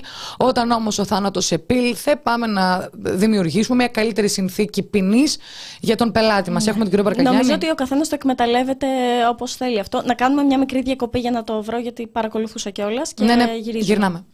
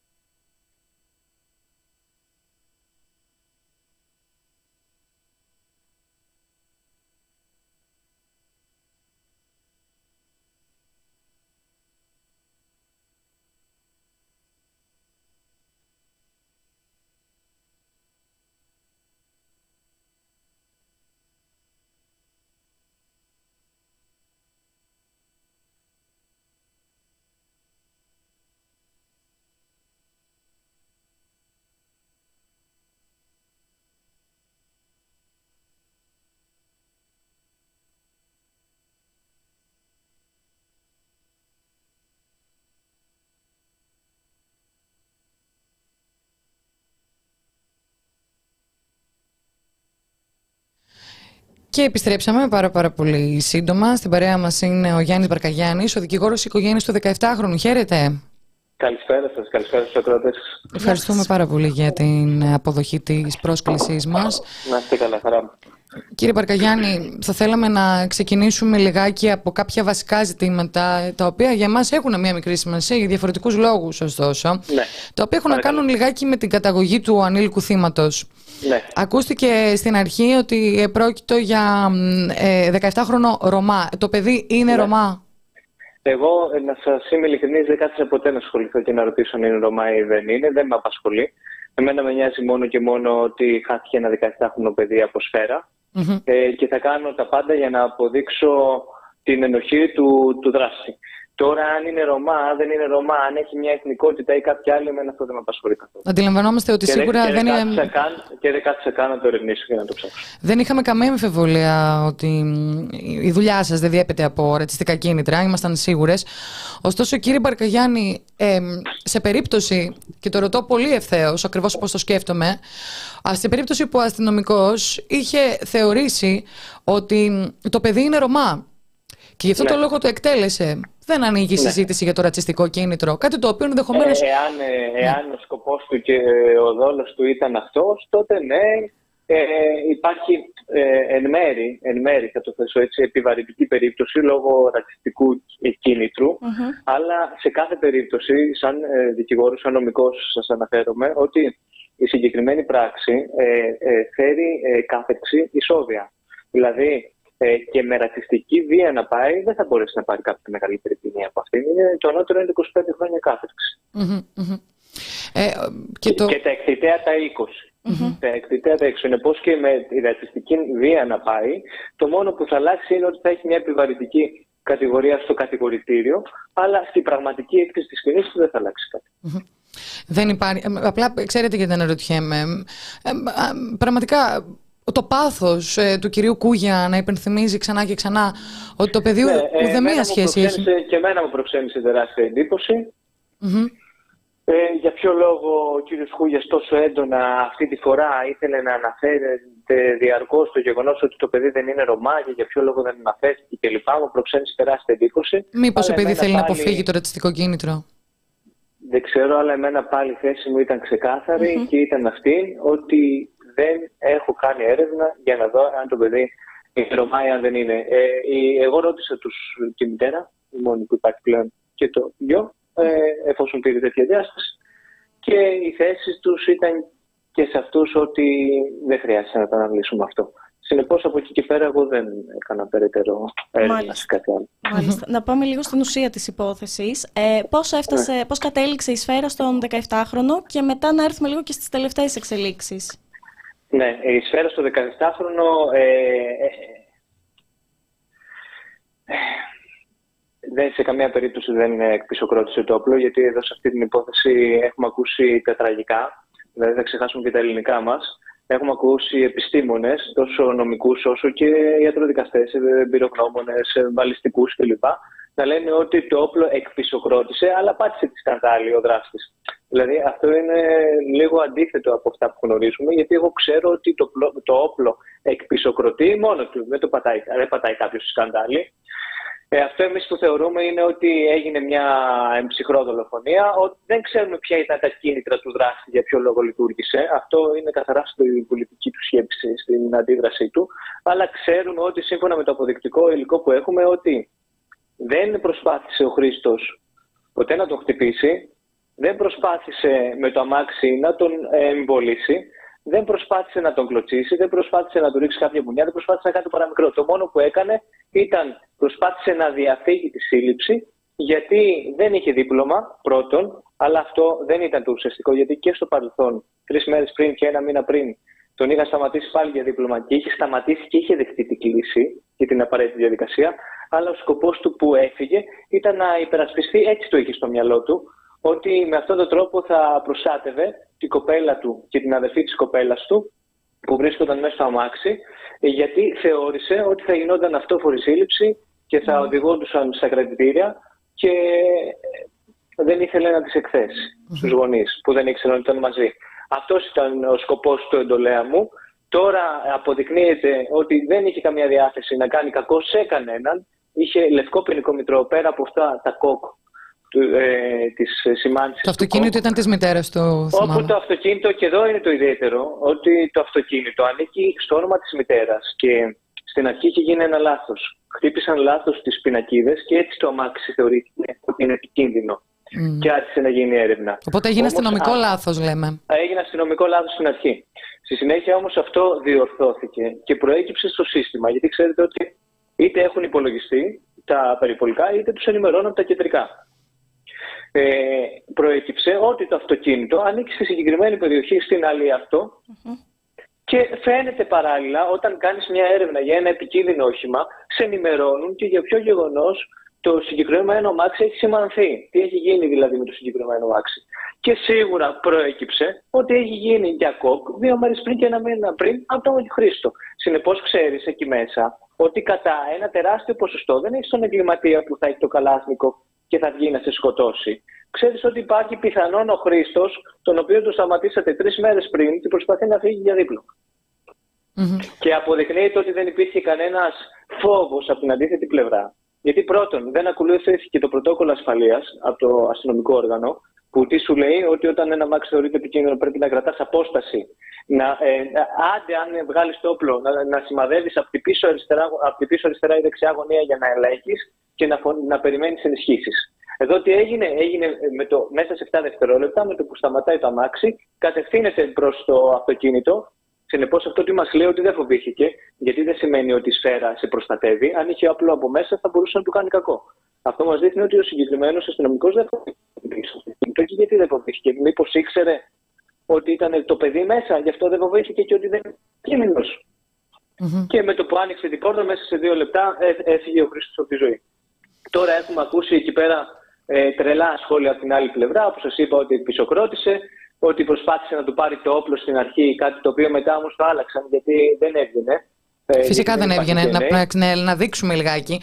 Η σφαίρα πέρασε από το μπροστινό μέρος του χεριού.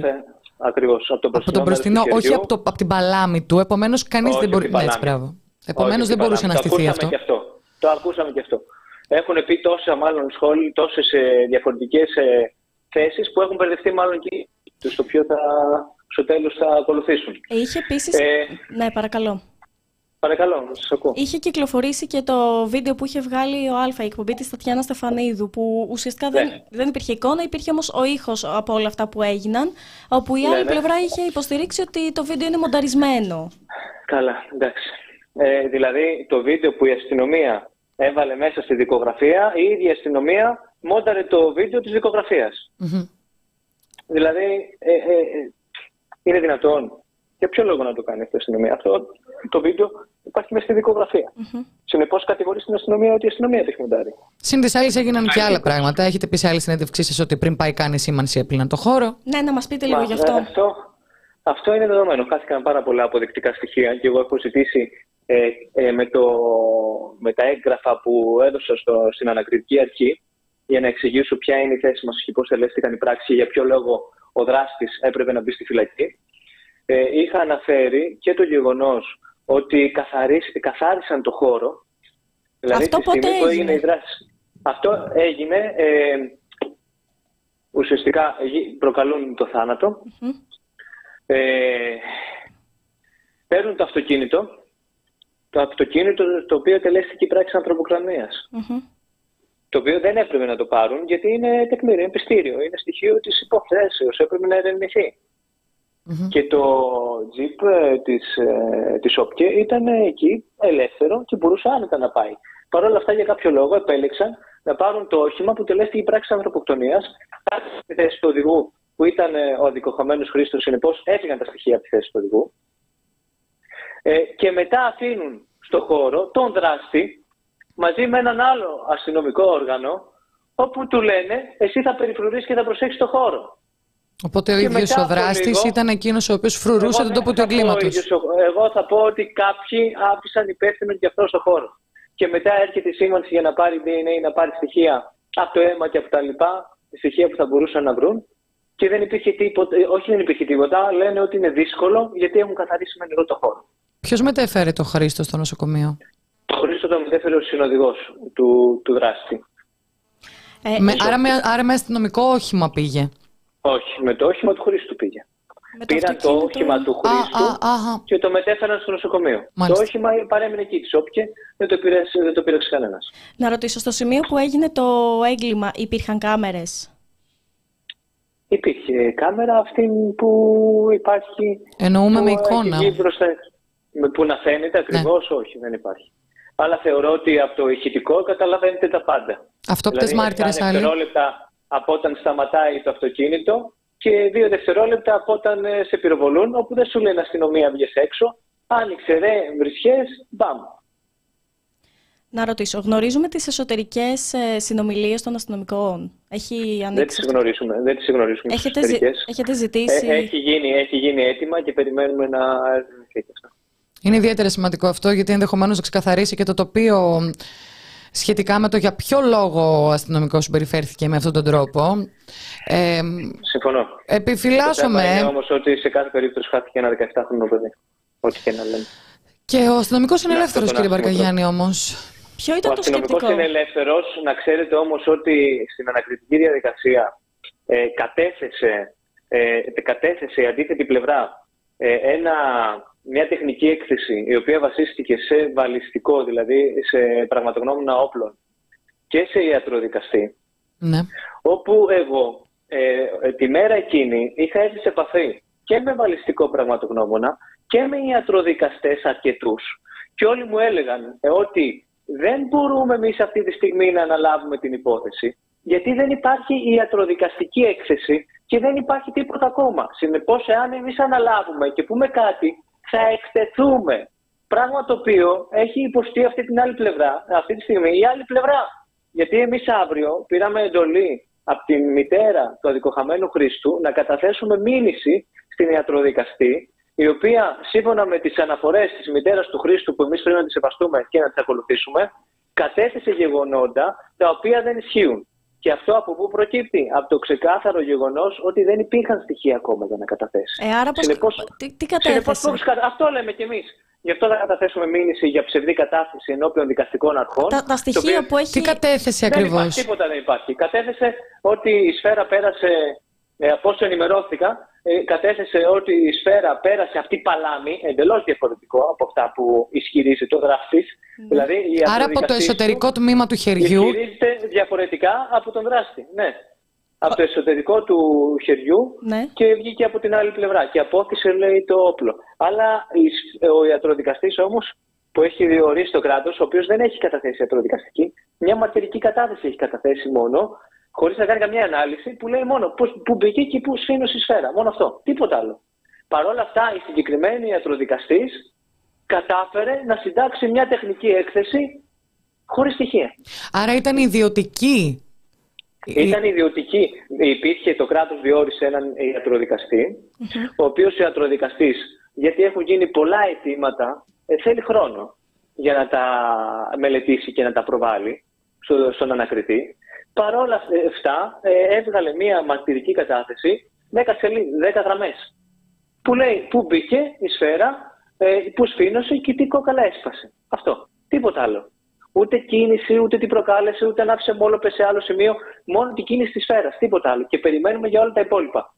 Παρ' όλα αυτά, επικαλούνται αυτήν, η οποία είναι όχι το 1% από τα στοιχεία τα συνολικά δεν προβάλλει, ούτε το 1 διακοσιωστό ίσως. Παρ' όλα αυτά, πήγαν στον ανακριτή, κατέθεσαν και έγραψαν τους δικούς τους ισχυρισμούς, τους οποίους, οι οποίοι όταν ο ανακριτής βλέπει μπροστά του έναν ιατροδικαστή να θέτει τους ισχυρισμούς του, σίγουρα τον επηρεάζει στην κρίση του, θεωρώ. Μάλιστα. Και γι' αυτό εμείς, για να δείξουμε την αναξιόπιστία της μάρτυρας, αύριο το πρωί θα τις καταθέσουμε μήνυση. Αυτούς τους ισχυρισμούς, η άλλη πλευρά, η πλευρά του κύριου Κούγια, τις δέχεται, τους δέχεται; Μα η ίδια εδώ, Αφού εκείνο αυτό τους είναι ζόρισε. το, το Ναι. ιδιαίτερο. Ε, το ιδιαίτερο εδώ είναι ότι ενώ ο ισχυρισμός τους είναι ο βαλιστικός δηλαδή, ε, που, που έχει βγει και στα κανάλια και έχει κάνει δηλώσεις, λέει ότι απόθεσε το όπλο με την εξωτερική πλευρά του χεριού. Ναι. Και έρχεται η ιατροδικαστής στη μαρτι- μαρτυρική της κατάσταση και λέει Ανάποδο. με την παλάμη. Δηλαδή, κα, καταλήξτε κι εσείς Ναι, κάπου. πώς τελικά. εξυπηρετεί αυτό Τι την άλλη θέλετε. πλευρά, την υπεράσπιση, αυτό δεν καταλαβαίνω. Ότι πάνε να στήσουν το αφήγημα, ότι, τους έσπρωξε ότι- για να του πάρει το όπλο. Ότι δεν ήθελε να το σκοτώσει Μμμ. και πήγε να, ε, από τον δρόμο του, ο Χρήστος πήγε να σπρώξει να αποθήσει το όπλο μακριά και κατά λάθος, γιατί είχε το χέρι στη σκανδάλη ο αστυνομικός, κατά λάθος τον πυροβόλησε. Μάλιστα. Αυτό. Τι άλλες Χωρίς εξελίξεις όμως- υπάρχουν, Χωρίς κύριε. όμως ναι. να υπάρχει δακτυλικό αποτύπωμα ή DNA στο όπλο. Και ισχυρίζονται αυτήν ότι έχει πολύ μεγάλη θερμοκρασία η κάνη και λόγω αυτού χάθηκαν τα στοιχεία. Αν είχε όμως μεγάλη θερμοκρασία η κάνη θα την εγκέγραμμα στο χέρι, κάτι το οποίο δεν υπάρχει. Και τους διέφυγε αυτό. Το ότι βρέθηκε πυρίτιδα πάνω στο χέρι του σημαίνει ότι ήταν σχεδόν εξ Πυρίτιδα δεν επαφής. σημαίνει κάτι. Η πυρίτιδα μπορεί να βρεθεί και από τα 50 εκατοστά. Μάλιστα. Δεν σημαίνει ότι γιατί αυτή το χρησιμοποίησα λέγοντας Α, έχει πυρίτιδα, επομένως θα κόψει το όπλο. Πυρίτιδα μπορεί να βρεθεί και στα 50 εκατοστά. Δεν υπήρχε όμως έγκαυμα στο χέρι του, είπατε. Όχι. Μάλιστα. Σύμφωνα με τις φωτογραφίες που μου έχει δώσει η οικογένεια, έγκαμα δεν υπάρχει και τις έχω δώσει και σε απροδικαστή, τι έχει μελετήσει. Συνεπώς μου λέει καταρρύπτεται ο ισχυρισμό του. Σχετικά με τη, το Αν γεγονός αυτοί ότι. είναι ικανοί να βρουν και κάποιον άλλο ισχυρισμό στην πορεία, να προβάλλουν κάτι άλλο καινούριο. Σχετικά με το γεγονός ότι έχει αφαιθεί ελεύθερος κάποιο σχόλιο. Γιατί από ό,τι Σχετικά Με το, γνωρίζουμε. γεγονός, με το που βγει η ιατροδικαστική, Ναι. ε, η επίσημη ιατροδικαστική, με το που βγει η ιατροδικαστική βασικά, όχι επίσημη, η ιατροδικαστική του, του ιατροδικαστή που έχει διορίσει το κράτος, τότε θα δώσω και εγώ τα στοιχεία στους δικούς μας ιατροδικαστές που έχουμε διορίσει εμείς, οι οποίοι ως σωστοί επιστήμονες μου είπαν ότι για να μπορέσουμε να βγάλουμε τεχνική έκθεση θέλουμε την οριστική ιατροδικαστική για να μην εκτεθούμε. Τότε θα τα δώσω εγώ στους ιατροδικαστές μου. Όπως μου είπαν όμως από όσο τους έχω αναφέρει, ότι δεν αποδεικνύεται ότι ο Χρήστος προσπάθησε να αποθήσει το όπλο και τότε, γιατί προκύπτουν νέα στοιχεία, θα ζητήσω τη μεταβολή των όρων του, του δράστη με αυτό της προσωρινής κράτησης μέχρι την εκδίκαση της υπόθεσης. Με ποιο σκεπτικό αφέθηκε ελεύθερο τώρα; Αυτό... Είναι ακόμα το δεν κλασικό έχει ότι δεν είναι ύποπτο τέλεση παρόμοιων αδικημάτων στο μέλλον και ότι δεν είναι Ναι, ύποπτο απλά, φυγής; Κοιτάξτε να δείτε, εγώ είχα φτιάξει ένα υπόμνημα στον ανακριτή εξηγώντας ότι ε, ο, ο νομοθέτης στη δικονομία δεν κοιτάζει μόνο αν είναι επικίνδυνος φυγής ή επικίνδυνος τελέσει νεοπράξεων. Κοιτάζει και αν τα στοιχεία που έχουμε στην δικογραφία αποδεικνύουν σε πολύ μεγάλο ποσοστό το, το γεγονός εάν έχει τελέσει την πραξη Και κάναμε μια τεράστια ανάλυση που συνδυάσαμε ε, το ηχητικό, το βιντεοληπτικό, με τις μαρτυρικές ε, και με, την ιατρο, με τη μαρτυρική του ιατροδικαστή, αυτή τη μικρή έστω, και αποδείξαμε ότι όλα δεν είναι απόλυτα και αποδεικνύεται ότι αυτός τέλεσε την πράξη. Συνεπώς, θεωρώ ότι εδώ πέρα είναι, ε, δεν την δέχομαι, να το πω έτσι απλά, ε, την, ε, την απόφαση του ανακριτή και του εισαγγελέα. Οπότε, Και, επόμενο θα, την- βήμα. και επό- θα κάνω καινούριο αίτημα. Με το που βγουν όλα, θα κάνω καινούριο αίτημα για την κατάσταση των όρων. Άρα, επόμενο βήμα αυτή τη στιγμή είναι ότι περιμένουμε την ιατροδικαστική, έτσι δεν είναι; Περιμένουμε την ιατροδικαστική με τους ε, τεχνικούς, με τους ιατροδικαστές που έχω διορίσει στην υπόθεση και με τον πραγματογνώμονα της balιστικής. Θα καταθέσουμε κι εμείς ορθά όταν πρέπει και όχι από πριν. Όταν πρέπει θα καταθέσουμε ε, την τεχνική μας έκθεση και ε, με όλα αυτά συνδυαστικά θα ζητήσουμε την αλλαγή των όρων και την προσωρινή κράτηση του δράση. Μάλιστα. Μάλιστα. Κύριε Παρκαγιά, να σας ευχαριστήσουμε Να είστε καλά. και θα τα Ευχαριστούμε. ξαναπούμε. Να είστε καλά. Γεια σας. Καλή Γεια συνέχεια. σας. Και επειδή δεν έχουμε καθόλου χρόνο για σχόλια, κάνουμε break να μπούμε στο φορολογικό. Δεν νομίζω ότι χρειάζονται και σχόλια. Μας τα είπε όλα πολύ θα, τα- θα αναλυτικά. τα μαζέψουμε έτσι και πάμε για το τέλος. Ναι, πάμε.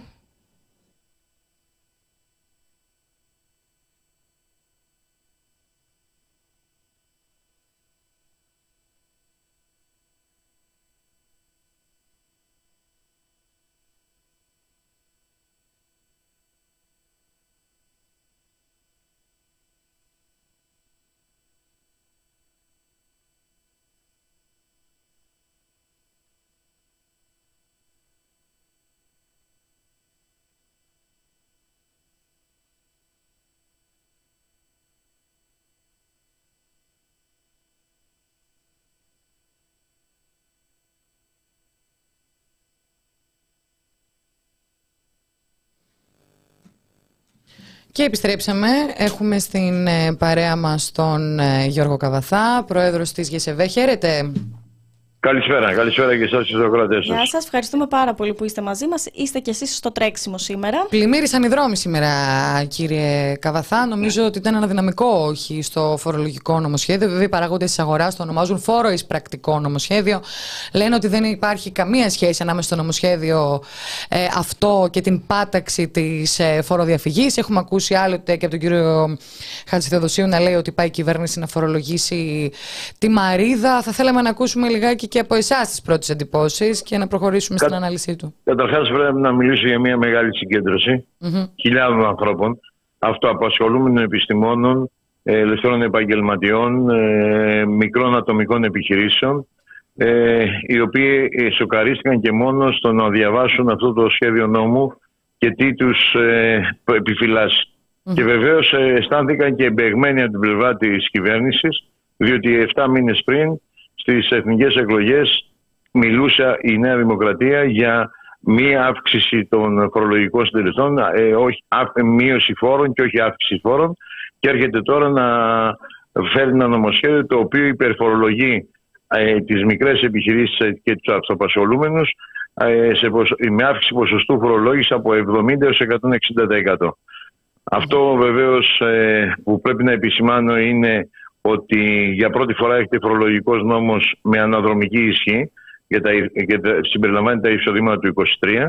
Για πρώτη φορά στην παγκόσμια οικονομική ιστορία με νόμο απαγορεύεται να υπάρχει ζημία στις επιχειρήσεις. Κάτι που δεν, νομίζω ότι δεν έχει διδαχθεί κανένας ε, φοιτητής σε κανένα πανεπιστήμιο του, του κόσμου ε, για τα θέματα οικονομίας. Ναι, και πρωτοπορούμε και βέβαια θα πρέπει να τονίσω ότι ε, επειδή είναι η φιλοσοφία του ίδιου του νομοθετήματος στρεβλή, δεν υπάρχει άλλη επιλογή από το να αποσυρθεί το νομοσχέδιο και αν πραγματικά η κυβέρνηση θέλει να πατάξει τη φοροδιαφυγή, γιατί για μας η φοροδιαφυγή από όποιον και γίνεται δημιουργεί μεταξύ των επιχειρήσεων αθέμητο ανταγωνισμό, πρέπει να κάτσουμε παραγωγικοί φορείς και επιστημονικοί φορείς της χώρας και να καταβγάλουμε ένα σχέδιο νόμου με το οποίο θα, πραγματικά θα έχουμε φορολογική δικαιοσύνη ε, και δεν θα γίνεται διαχωρισμός μεταξύ μικρών ή ατομικών επιχειρήσεων κάτι το οποίο αναφέρεται ξεκάθαρα και στην έκθεση Ψαρίδη η οποία εφαρμόζεται με αυτό το νομοσχέδιο. Δηλαδή η μείωση της αυτοαπασχόλησης και της μικρής ε, επιχείρησης έναντι της μισθωτής εργασίας.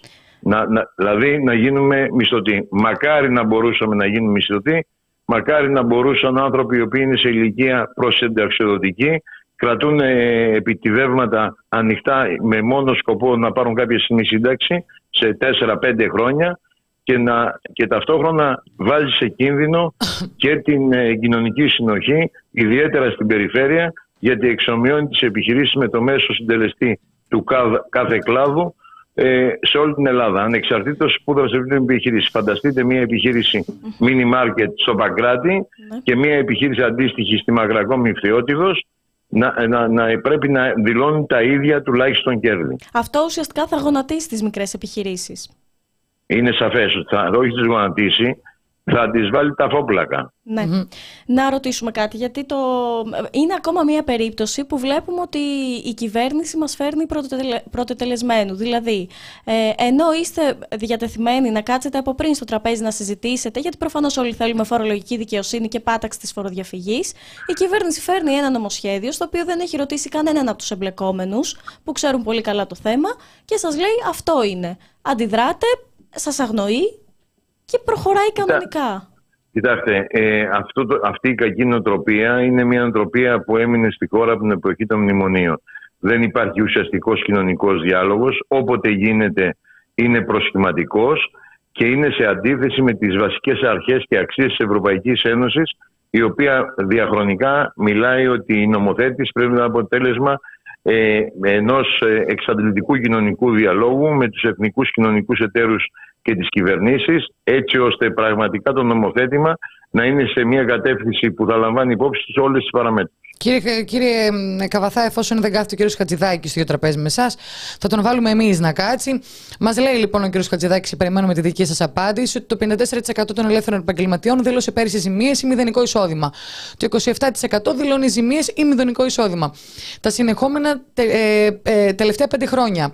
Και τίθεται, λέει, το αυτόματα το ερώτημα. Πώς αλήθεια ζουν αυτοί οι άνθρωποι; Και μπροστά σε αυτό το φαινόμενο, ο οποιοδήποτε στη θέση μου τι θα έπρεπε να πει, δεν βαριέσαι; Να πληρώνουν απλώς οι μισθωτοί, οι συνταξιούχοι και όσοι οι επαγγελματίες δηλώνουν τα εισοδήματά τους, με αποτέλεσμα το 4% των ελεύθερων επαγγελματιών να πληρώνει το 50% των φόρων του κλάδου.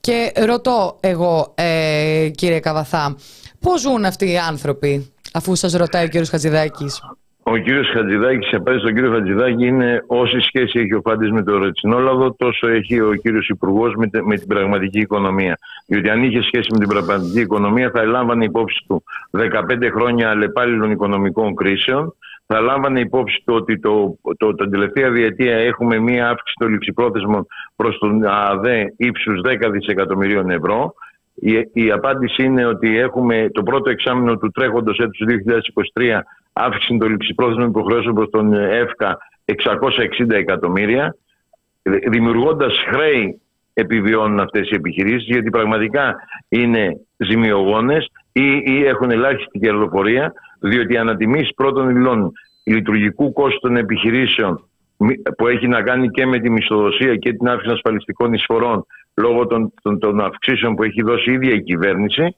θα πρέπει να τονίσω ότι έχουν αυξήσει μεσοσταθμικά το κόστος της λειτουργίας των επιχειρήσεων κατά 40%. Σύμφωνα με τα στοιχεία της Ελστάτ, το τελευταία δύο χρόνια οι αυξήσεις που έχουν κάνει οι μικρές και πολύ μικρές επιχειρήσεις δεν ξεπερνούν το 10 με 15%. Που σημαίνει στο 40% έχουν απορροφήσει το 25% του αυξημένου κόστους λειτουργίας τους. Μάλιστα. Λοιπόν, Μείνετε σας παρακαλώ, γιατί θέλω να, ναι, θέλω να σας ρωτήσω και κάτι άλλο το οποίο λέει ο, ο κύριος Χατζηδάκης. Προπολογισμός 2024. Παντού έχει παίξει για μείωση φόρων, έτσι. Παντού έχει παίξει ναι. αυτό το πράγμα. Ε, διαβάζουμε. Ε, πείτε, μου, πείτε μου το οξύμορο. Μιλάμε για μείωση φόρων και αύξηση των το, το, το φόρων από τον κρατικό προπολογισμό που έχει κατευθεί στη Βουλή. Το είδαμε και στο προσχέδιο, το είδαμε και στο ναι. σχέδιο το τελικό. Mm-hmm. Άρα υπάρχουν νέοι, νέοι φόροι.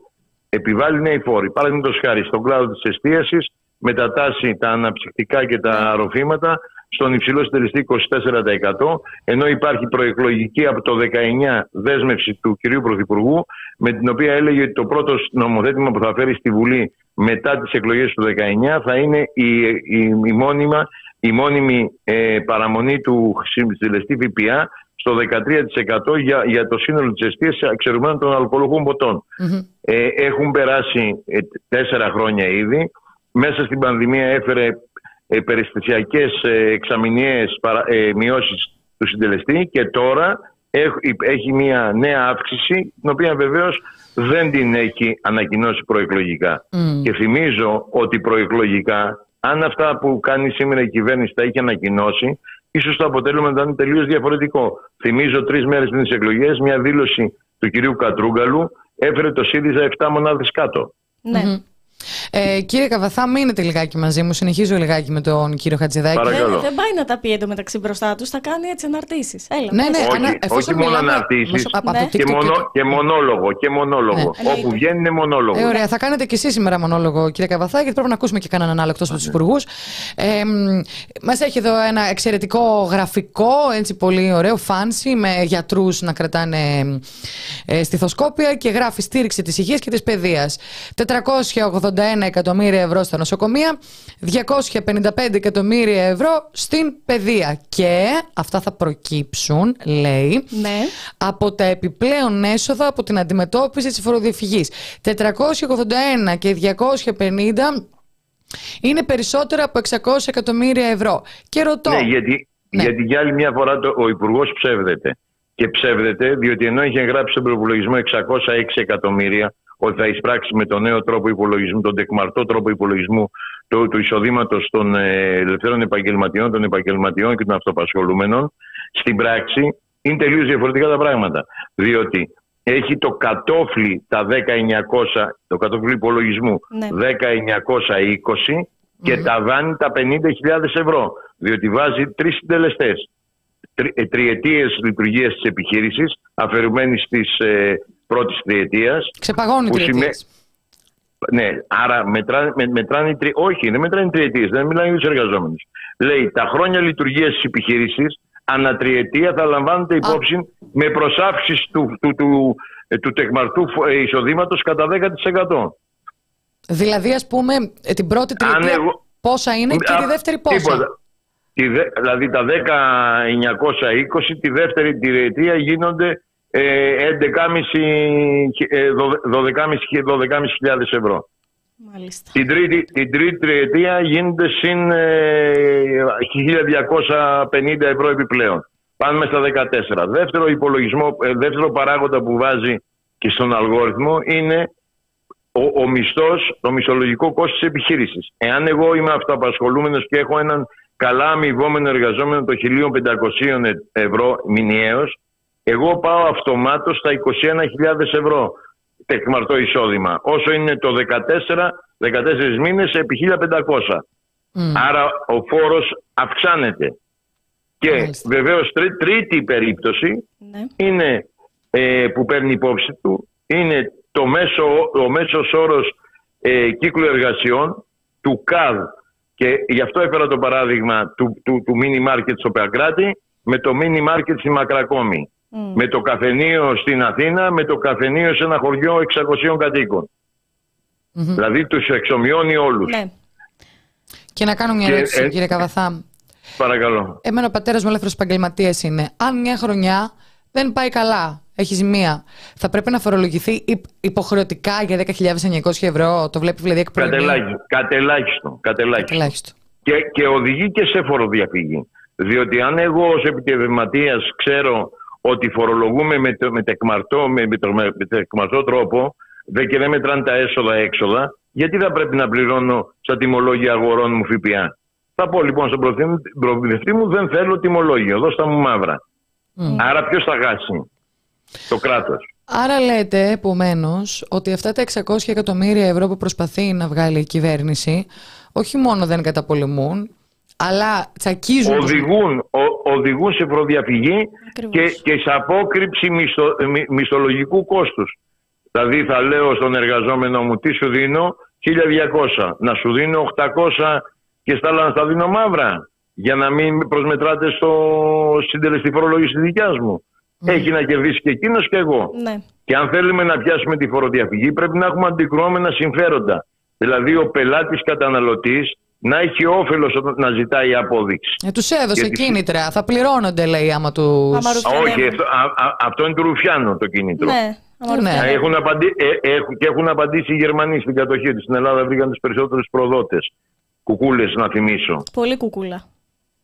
Λοιπόν, και την ξαναφέρουμε την κουκούλα ως μέτρο πάταξης της φοροδιαφυγής.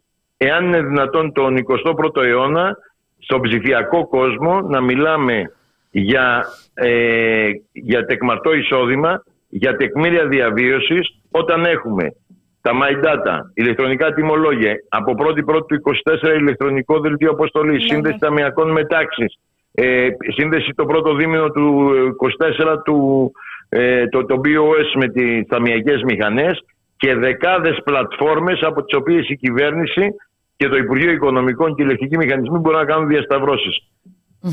Αυτή είναι η πραγματικότητα. Θεωρείτε... Απλά μας παίρνει πίσω. Είναι, έχει εσκεμμένα κίνητρα η κυβέρνηση να μην ακουμπάει τους μεγάλους και να προσπαθεί να τα πάρει από τους Βεβαίως. Μα α, προσέξτε, ε, ο κύριος Ζούκμαν, ο κύριος Γκάμπριελ Ζούκμαν, ο επικεφαλής του παρατηρητηρίου φορολόγησης Ευρωπαϊκής Επιτροπής στις 15 Οκτωβρίου, δύο μέρες πριν δώσει δημοσιότητα την έκθεση του παρατηρητηρίου, είπε ότι σε, σε συνέντευξή του στο βήμα της Κυριακής μπορείτε να αναζητήσετε, είπε δύο πράγματα. Ένα, ότι η Ελλάδα χάνει το 8% των εταιρικών, των εταιρικών φόρων γιατί αυτοί μεταφέρονται σε φορολογικούς παραδείσους και το δεύτερο που είπε είναι ότι οι Έλληνες πλούσιοι κατέχουν περιουσία στο εξωτερικό που αναλογεί στο 64% του ΑΕΠ της χώρας, δηλαδή πάνω από 130 δισεκατομμύρια ευρώ. Σε αυτούς είναι βέβαιο ότι δεν συγκαταλέγονται οι επαγγελματίες, οι έμποροι βιοτέχνες, οι ελεύθεροι επαγγελματίες και οι επιστήμονες και αυτό που ασχολούμαι. Mm-hmm. Κάποιος άλλος πρέπει να αναζητήσει. Και αντί να αναζητήσει αυτούς, αναζητά τον ε, κύριο με το, στο Παγκράτη με το mini market και το περίπτερο. Ακριβώς. Σκεφτείτε να σας πω ένα, ένα, επάγγελμα το οποίο εκπροσωπεί η ΕΣΕΒ είναι τα κηλικία.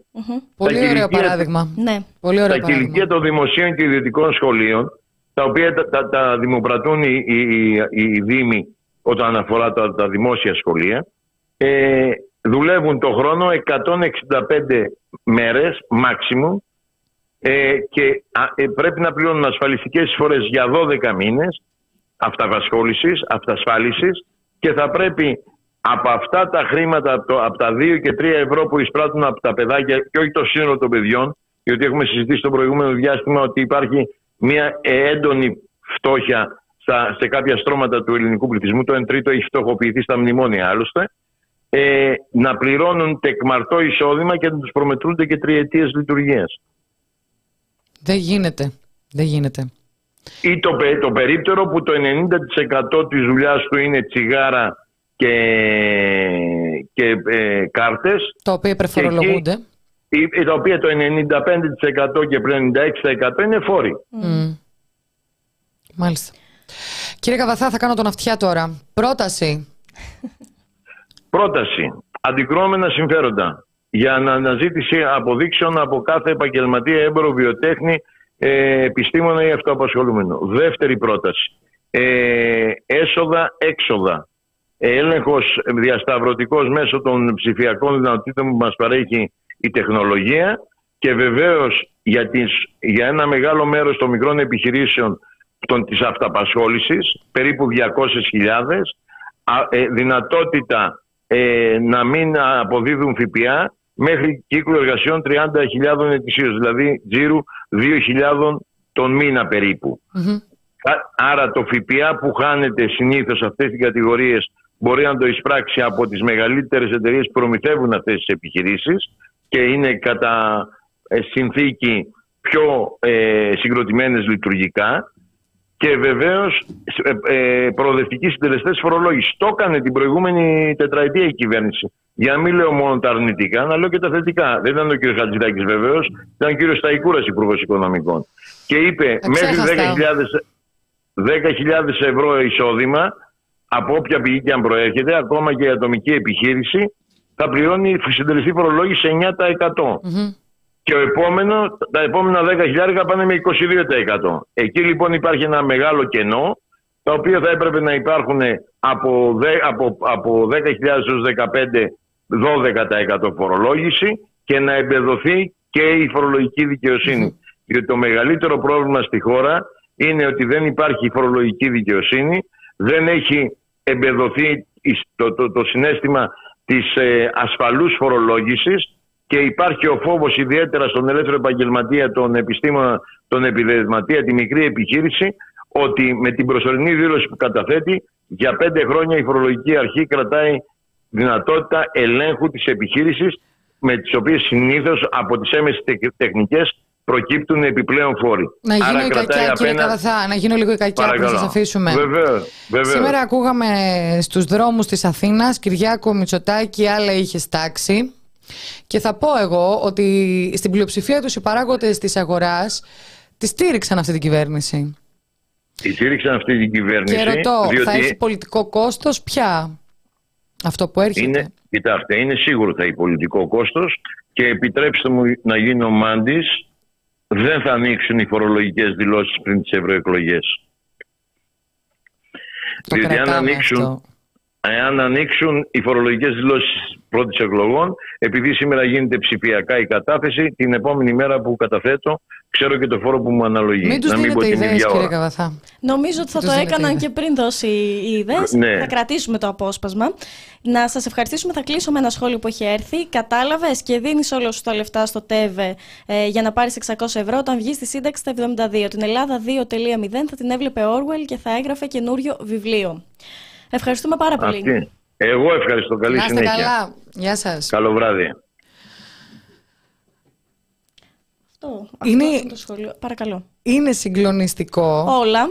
Είναι συγκλονιστικό. Πρώτον, το ότι βλέπουμε, ε, για μένα, επειδή ασχολούμαστε πάρα πολύ με τις ειδήσεις στο The Press Project, όπως ε, ενδεχομένως να έχετε καταλάβει, είναι τελείως διαφορετικό από το πώς παρουσιάζεται στα μέσα ενημέρωσης και το πώς είναι πραγματικότητα. Ναι, ναι, τρομερό.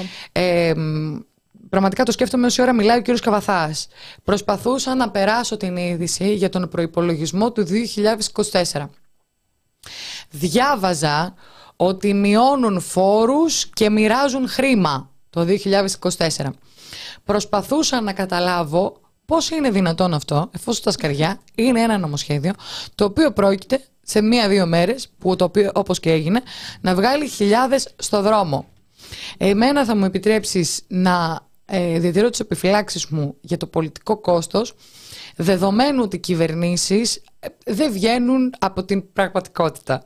Δηλαδή, είναι μια συνθήκη στην οποία το κράτος σε κλέβει, πεινάς, πεινάς, ωστόσο ψηφίζει η Δημοκρατία. Σύνδρομο στο Χόλμη. Διότι αυτό, δεν ξέρω, ε, πραγματικά, το πώς... Μου το έλεγε ο Πουλής και δεν. Ε, μην κάνεις προβλέψεις, διότι δεν μπορώ, έχω καταλάβει ακόμα, έλεγε, πώς ψηφίζει ο κόσμος. Να σας πω εγώ που είμαι από χωριό. Τα έχουμε πει, παιδιά, πολλές φορές Τίποτα. Πριν τις εκλογές θα τους δώσει κάτι της και Μπράβο. αυτό είναι μετά. Κυριάκο μου τάξε σταθερότητα. Γιατί τώρα θα σου πει ο Κυριάκος, δεν φταίμε εμείς. Η Ευρώπη. Είναι Έχεις τα ευρωπαϊκό δίκια σου. θέμα. Είναι παγκόσμιο. Εντάξει, τα δίκαια σου. Λοιπόν, εμ, τρία θέματα είχαμε και τα τρία τα συζητήσαμε και η ώρα μας πήρε. Ε, εγώ Δεν θα κάνω κάναμε μόνο σχόλια για ένα. τον θα κάνω 17χρονο. μόνο, αυτό ήθελα να, να σχολιάσω γιατί είμαι πολύ σίγουρη ότι και για το κομμάτι του. Και, ότι και για τα δύο νομοσχέδια, και αυτό που αφορά την απεξάρτηση και αυτό που αφορά τη φορολογία, θα συζητηθούν πάρα πολύ. Είμαι πολύ σίγουρη. Αυτά τα δύο θέματα θα παίξουν. Το κομμάτι της δολοφονίας του 17χρονου, ε, λίγο σαν να έχει ξεχαστεί ήδη. Ούτως ή άλλως δηλαδή, γιατί δεν έχουμε δει κάποιο μαζικό κάλεσμα, τα είπαμε από πριν, δεν έχουμε δει κάποια μεγάλη διαμαρτυρία, δεν έχουμε δει κανένα να είναι στα κάγκελα με το ότι ένα παιδί 17 χρονών δολοφονήθηκε από χέρι αστυνομικού, της ΟΠΚΕ, δεν έχουμε δει τίποτα. Ε, εμείς ωστόσο θα είμαστε εδώ, θα συζητάμε γι' αυτό, θα το αναδεικνύουμε συνεχώς και ό,τι νέα στοιχεία προκύπτουν, γιατί εδώ πέρα δεν κάνουμε τη δημοσιογραφία των κλικς, όταν πουλάει κάτι να κλαίμε για τον 17χρονο Ρωμά ή όχι Ρωμά. Θα συνεχίσουμε να παρακολουθούμε το θέμα μέχρι να έρθει και ό,τι, ό,τι και να γίνει τέλος πάντων, μέχρι να έρθει η δικαιοσύνη. Συμφωνώ απόλυτα. Και το άλλο κομμάτι είναι ότι, από ό,τι καταλάβαμε όλοι, ε, ο δικηγόρος ήταν πάρα πολύ σαφής. Ε, το κομμάτι είναι, δεν είναι Ρωμά, δεν τον αφορά καθόλου. Φυσικά. Ε, ωστόσο και εμάς δεν μας αφορά από την άποψη τη φιλετική. Μας αφορά διότι μ, αυτό το ερώτημα, τι έκανε, ήταν ανεκπαίδευτος αστυνομικός και άνοιξε την πόρτα και τον ε, πυροβόλησε στο ψαχνό. Ε, μ, αν υπάρχει ρατσιστικό κίνητρο πρέπει να συζητηθεί. Ναι. Πρέπει να συζητηθεί. Μένει να δούμε τις διαβιβάσεις. Τι ακριβώς δηλαδή είπαν στο κεντρο Έτρεχαν οι αστυνομικοί στην καταδίωξη. Κάτι είπαν στο κέντρο. Συνήθως λένε Αθήγκανοι. Είναι πολύ κλασικός τρόπος με τον οποίο το λένε. Θα δείξει Πήγε- πολλά τα ερωτηματικά. Εδώ έκατσαν οι, οι δολοφόνοι και φιλούσαν τον τόπο του εγκλήματος. Φύλαγαν τον τόπο του εγκλήματος. Ποιος έδωσε αυτή την εντολή, αφενός; Ποιος έδωσε αυτή την εντολή; Ποιος όρισε το δράστη να φυλά τον τόπο του εγκλήματος; Ποιος έδωσε την εντολή ε, το, μ, να κουνηθεί από το σημείο του τόπου του εγκλήματος το όχημα στο οποίο τελέστηκε η πράξη; Ποιος καθάρισε το Ποιος σημείο, καθάρισε με το ποια κορμί εντολή; του νεκρού; Γιατί έπλυναν και τα χέρια του νεκρού. Ε, μ, ποια είναι η κυρία η οποία δημιούργησε μία, όπως, λέει, όπως ισχυρίζεται ο δικηγόρος του 17χρονου, μία ψευδή ιατροδικαστική έκθεση στην οποία έλεγε ότι το παιδί έπιασε το όπλο με την παλάμη του, θέλοντας να στήσουν το αφήγημα ότι έτσι εκπισοκρότησε το όπλο, ότι πήγε να του πάρει το υπηρεσιακό όπλο. Γιατί ακούσαμε και αυτούς τους ισχυρισμούς. Ενώ η δημόσια ιατροδικαστική έκθεση έδειξε ότι το παιδί πυροβολήθηκε στο χέρι μεν, ωστόσο από την έξω πλευρά δε. Καλά, είναι τρομερό αυτό που επεσήμανε και ο, και ο δικηγόρος, ότι έχουν δώσει τόσες διαφορετικές εκδοχές μεταξύ τους. Και δηλαδή και οι ίδιοι κάπως, και οι ίδιοι κάπως τα έχουν μπλέξει. Δηλαδή κάπως συντονιστείτε, παιδιά. Το τρέχει όμως ο κ. Μπαρκαγιάννης, μηνύει αύριο για ψευδομαρτυρία. Το τρέχει. Όπως και... ανακοίνωσε. Ναι, ναι, ναι. Και εμείς επίσης θα το τρέχουμε από τη δική μας πλευρά, να το παρακολουθούμε και να πάμε γρήγορα στο δώρο. Χαίρομαι πάρα πολύ που Να έχουμε δώσει- ελαφρύνουμε λίγο, ε. Ναι, Τι είναι ελαφρύνει, Το ναι, κλίμα. για την έμφυλη βία θα Ναι, μιλήσουμε. αλλά θα έχουμε την Τζέννη καλεσμένη. Σωστό και αυτό. Ε, βάλε, κάνε τα γραφικά σου σιγά σιγά, γιατί την έχω ήδη στην τηλεφωνική γραμμή. Την Α, έχω, μας ακούει. Την έχω στην αναμονή και περιμένει. Δεν τη βγάζω ακόμα Κάτσε, αέρα. ρε, Έτσι, πουλάκι, την ψήνω, την λιγάκι. ψήνω ακόμα. Κάτσε. Ε, ευχαριστούμε πάρα πολύ για τα χρήματα. Ευχαριστούμε πάρα πολύ για τα καλά σας σχόλια. Ήρθε μόλις τώρα ε, άρτη αφιχθής ο Υπουργός Άδωνο Γεωργίδη 5 ευρώ. Καλησπέρα για το δωρεάν βιβλίο ήρθα. Κοίταξε να δεις, μου έρχεσαι 6 και 25. Το έχω ξεπουλήσει το βιβλίο από τις 5 και 5. Τα λιγουρεύεστε! Το πήρε ο Αλέξανδρος, το πήρε η Γιούλα το βιβλίο. Τώρα τι να κάνω, να Υπουργέ, ζητήσω από τον Νίκο και για σένα βιβλίο. Σου πήραμε τη δουλειά. Αν και είμαστε σίγουρες ότι μπορείς να το βρεις το βιβλίο αυτό. Μπορείς να το βρεις να το αγοράσεις, αλλά να σου πω κάτι. Μήπως να ζητήσουμε αν γίνεται και ένα τρίτο βιβλίο. Νιώθω πιο Ελένη με νεγάκι από ποτέ. Μήπως μπορείτε και ένα τρίτο βιβλίο. Δεν ξέρω, θα, θα ρωτήσουμε. Τζέννη, Τζέννη. Καλησπέρα, καλό απόγευμα. Καλησπέρα. το κοινό ζητάει τρίτο βιβλίο. Δεν ξέρω, κάνε τα κουμάντα σου, συνεννοεί σου. Είναι ένας πολύ αγαπημένος ακροατής. Του αξίζει το δωρεάν βιβλίο, αν με ρωτάς. Τώρα σε φέρνω σε πολύ δύσκολη θέση γιατί στον αέρα σου ζητάω να δώσουμε και τρίτο βιβλίο, αλλά ξεπουλάω σήμερα. Τζέννη, Τζέννη. να είσαι δύσκολη. Εγώ θέλω να παραμείνεις εκεί πέρα, να πάνε να τα αγοράσουν. Άμα είναι ο ακροατής πάρα πολύ πιστός, εγώ δεν έχω πρόβλημα. Ε, δεν Μπορούμε μ' να αρέσει δώσουμε τώρα. και ένα και δύο ακόμα. Πω, πω, Θέλω το- να ηρεμήσει. Θέλω να ηρεμήσει, εσύ θα μας βάλεις μέσα στο Εν τω τέλος. μεταξύ έχει φύγει και η ζωή. Ποιος θα πάρει τηλέφωνο, να βάλουμε ένα άλλο στοίχημα, θα το κερδίσει όποιος γράψει πρώτος. Εγώ, εγώ σε αγαπώ, ας πούμε, όποιος το στείλει πρώτος κερδίζει το βιβλίο. Γιατί πώς θα- με την αγάπη μου πας να παίξεις. Εντάξει, για μένα είναι λίγο άβολο να δω το όνομά μου έτσι, αλλά γι' αυτό για, για σένα δεν έχω πρόβλημα να το πω. Λοιπόν, ε, θα τα κάνω. Άδωνη, αν το θέλεις πάρα πολύ, ξαναστείλε 5 ευρώ. Μην φαντάζεσαι. Όχι, ρε, τώρα. όχι, όχι. όχι, όχι. Σας πειράζουμε, αφού ξέρετε με τα λεφτά σας πειράζουμε. Τζέννη, Λοιπόν, σκέψου το και το κληρώνουμε την άλλη εβδομάδα. Ναι, ναι, ναι. Πάμε λίγο στο περιεχόμενο Βεβαίως, όμως. όποτε θέλετε. Τζέννη, Λοιπόν. πώ εμπνεύστηκες; Λοιπόν, αυτό είχε ξεκινήσει πριν από περίπου δύο χρόνια η διαδικασία συγγραφής του βιβλίου με αφορμή την γυναικοκτονία της Κάρολάιν στα γλυκά νερά. Στην εκπομπή που εργάζομαι είχαμε μία δημόσια αντιπαράθεση γιατί εγώ επέμενα να χρησιμοποιώ τον όρο γυναικοκτονία. Κάποιοι από τους παϊστάμενους ε, μου έλεγαν πως είναι ανθρωποκτονία, μην το αρχίζεις τώρα τις τρέλες, καταλαβαίνετε νομίζω τι εννοώ. Ώσπου έκανα και μία σχετική ανάρτηση στο Instagram και άρχισαν να έρχονται τα τηλέφωνα και στον ραδιοφωνικό σταθμό που εργάζομαι και στο Instagram σοριδών από γυναίκες οι οποίες ε, μου εξέφραζαν είτε τη θέση τους για το θέμα είτε το βίωμά τους που αυτό ήταν το πιο συγκλονιστικό για εμένα γιατί ήταν κάτι με το οποίο δεν είχα ξαναέρθει σε επαφή. Ασχολούμουν ακαδημαϊκά, φιλολογικά αν θέλετε με το θέμα αλλά όχι εμπειρικά. Και όταν λοιπόν την επόμενη μέρα, γιατί όπως θα θυμάστε σίγουρα ήταν μια υπόθεση η οποία τράβηξε αρκετές ημέρες, γιατί ξεκινήσαμε από μια δολοφονία ε, κατόπιν ληστείας και φτάσαμε στη γυναικοκτονία εν τέλει. Όταν λοιπόν ξαναβγήκα στον αέρα και είπα το ότι υπάρχουν γυναίκες οι οποίες μου έχουν στείλει αυτό και εκείνο και το άλλο, ο εκδότης των, των εκδόσεων Καψιμί, ο Βασίλης ο Γραμμέλης, ο οποίος άκουγε την εκπομπή, μου είπε θέλω αυτά που έχεις, με τα συγκεντρώσεις και να δούμε τι μπορούμε να κάνουμε. Και έτσι βγήκε αυτό το βιβλίο, το οποίο είναι στο πρώτο του μέρος ένα δοκίμιο για την έμφυλη βία και τη γυναικοκτονία. Ξεκινάει από όλες τις μορφές της έμφυλης βίας ε, και τα αίτια γένεσής τους και το πώς συγκαλύπτεται και από τα μέσα μαζικής ενημέρωσης και από την πολιτεία. Και στο δεύτερο μέρος είναι οι μαρτυρίες αυτών των 10 γυναικών οι οποίες μου άνοιξαν την καρδιά τους και είπαμε όλα όσα ένιωθαν ότι ήθελαν να πούν. Φτάσαμε μέχρι εκεί που ήθελαν να φτάσουν. Μετά από πάρα πολλές συζητήσεις και συναντήσεις ε, καταγράφηκε η κα- ε, μαρτυρία, δεν ήταν ε, μία και έξω. Και μάλιστα επειδή άκουσα νωρίτερα και τη εγώ που διάβασε μία παράγραφο από την τελευταία μαρτυρία του βιβλίου, ε, ξέρετε, η- όταν α, ήρθα σε επαφή με αυτές τις γυναίκες, κατάλαβα ότι όσα χρόνια και να έχουν περάσει, αν δεν έχει αποδοθεί δικαιοσύνη, το τραύμα είναι σαν να συνέβη πριν ένα λεπτό. Η γυναίκα της οποίας στη μαρτυρία διάβασε εγώ έχει μία μόνιμη αναπηρία από τη δική της κακοποίηση που ήταν μία και μόνο επίθεση. Υπάρχουν γυναίκες, υπάρχουν άνθρωποι οι οποίοι κακοποιούνται συστηματικά και δεν έχουν φωνή γι' αυτό. Και θέλησα με αυτό το βιβλίο να κάνω αυτό, να προσπαθήσω να κάνω αυτό. Να πω ότι έχει χειριστεί πάρα πολύ, με πάρα πολύ σωστό και λεπτό και διακριτικό τρόπο τις, ε, τις μαρτυρίες αυτές. Δεν είναι καθόλου κίτρινος ο τρόπος, είναι απλά η αποτύπωση της ομής πραγματικότητας και αυτό θέλει κάπως μια μαγιά να το κάνεις και να έχεις και μια ευαισθησία μέσα σου, ώστε να μην ε, γίνει κίτρινο.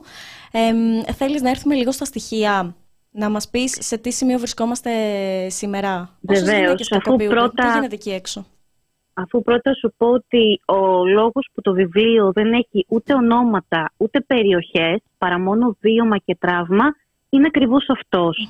Γιατί δεν υπήρχε η διάθεση της κλειδαρότρυπας. Το θέμα δεν είναι η προσωπική ιστορία. Το θέμα είναι ότι το τραύμα είναι συλλογικό. Και νομίζω και οι γυναίκες και όσοι ανήκουν σε ομάδες που διαχρονικά τους έχει δοθεί ο ρόλος α, της ανισότητας σε αυτή την πατριαρχικά, καπιταλιστικά δομημένη κοινωνία που ζούμε, το καταλαβαίνουν πάρα πολύ καλά. Και άκουγα και την Εκταρία νωρίτερα που έλεγε για το Χρήστο ότι δεν υπήρξε μεγάλη αντίδραση και συμφωνώ απόλυτα και εμπίπτει και στο κομμάτι και της γυναικοκτονίας και της έμφυλης βίας γιατί έχουμε βγει μπροστά οι γυναίκες και το χειριζόμαστε στην πραγματικότητα όμως δεν είμαστε οι γυναίκες απέναντι στους άνδρες, είμαστε άνδρες και γυναίκες απέναντι στην πατριαρχία. Και για να βγεις, να φωνάξεις για μια γυναικοκτονία, για μια σεξουαλική κακοποίηση, δεν χρειάζεται να είσαι η ίδια κακοποιημένη, ο ίδιος κακοποιημένος ή ούτε καν να είσαι γυναίκα. Αρκεί αντιλαμβάνεσαι Αρκεί το να είσαι πλαίσιο της σύμμαχος. ανισότητας στο οποίο ζούμε. Μμμ. Μμμ.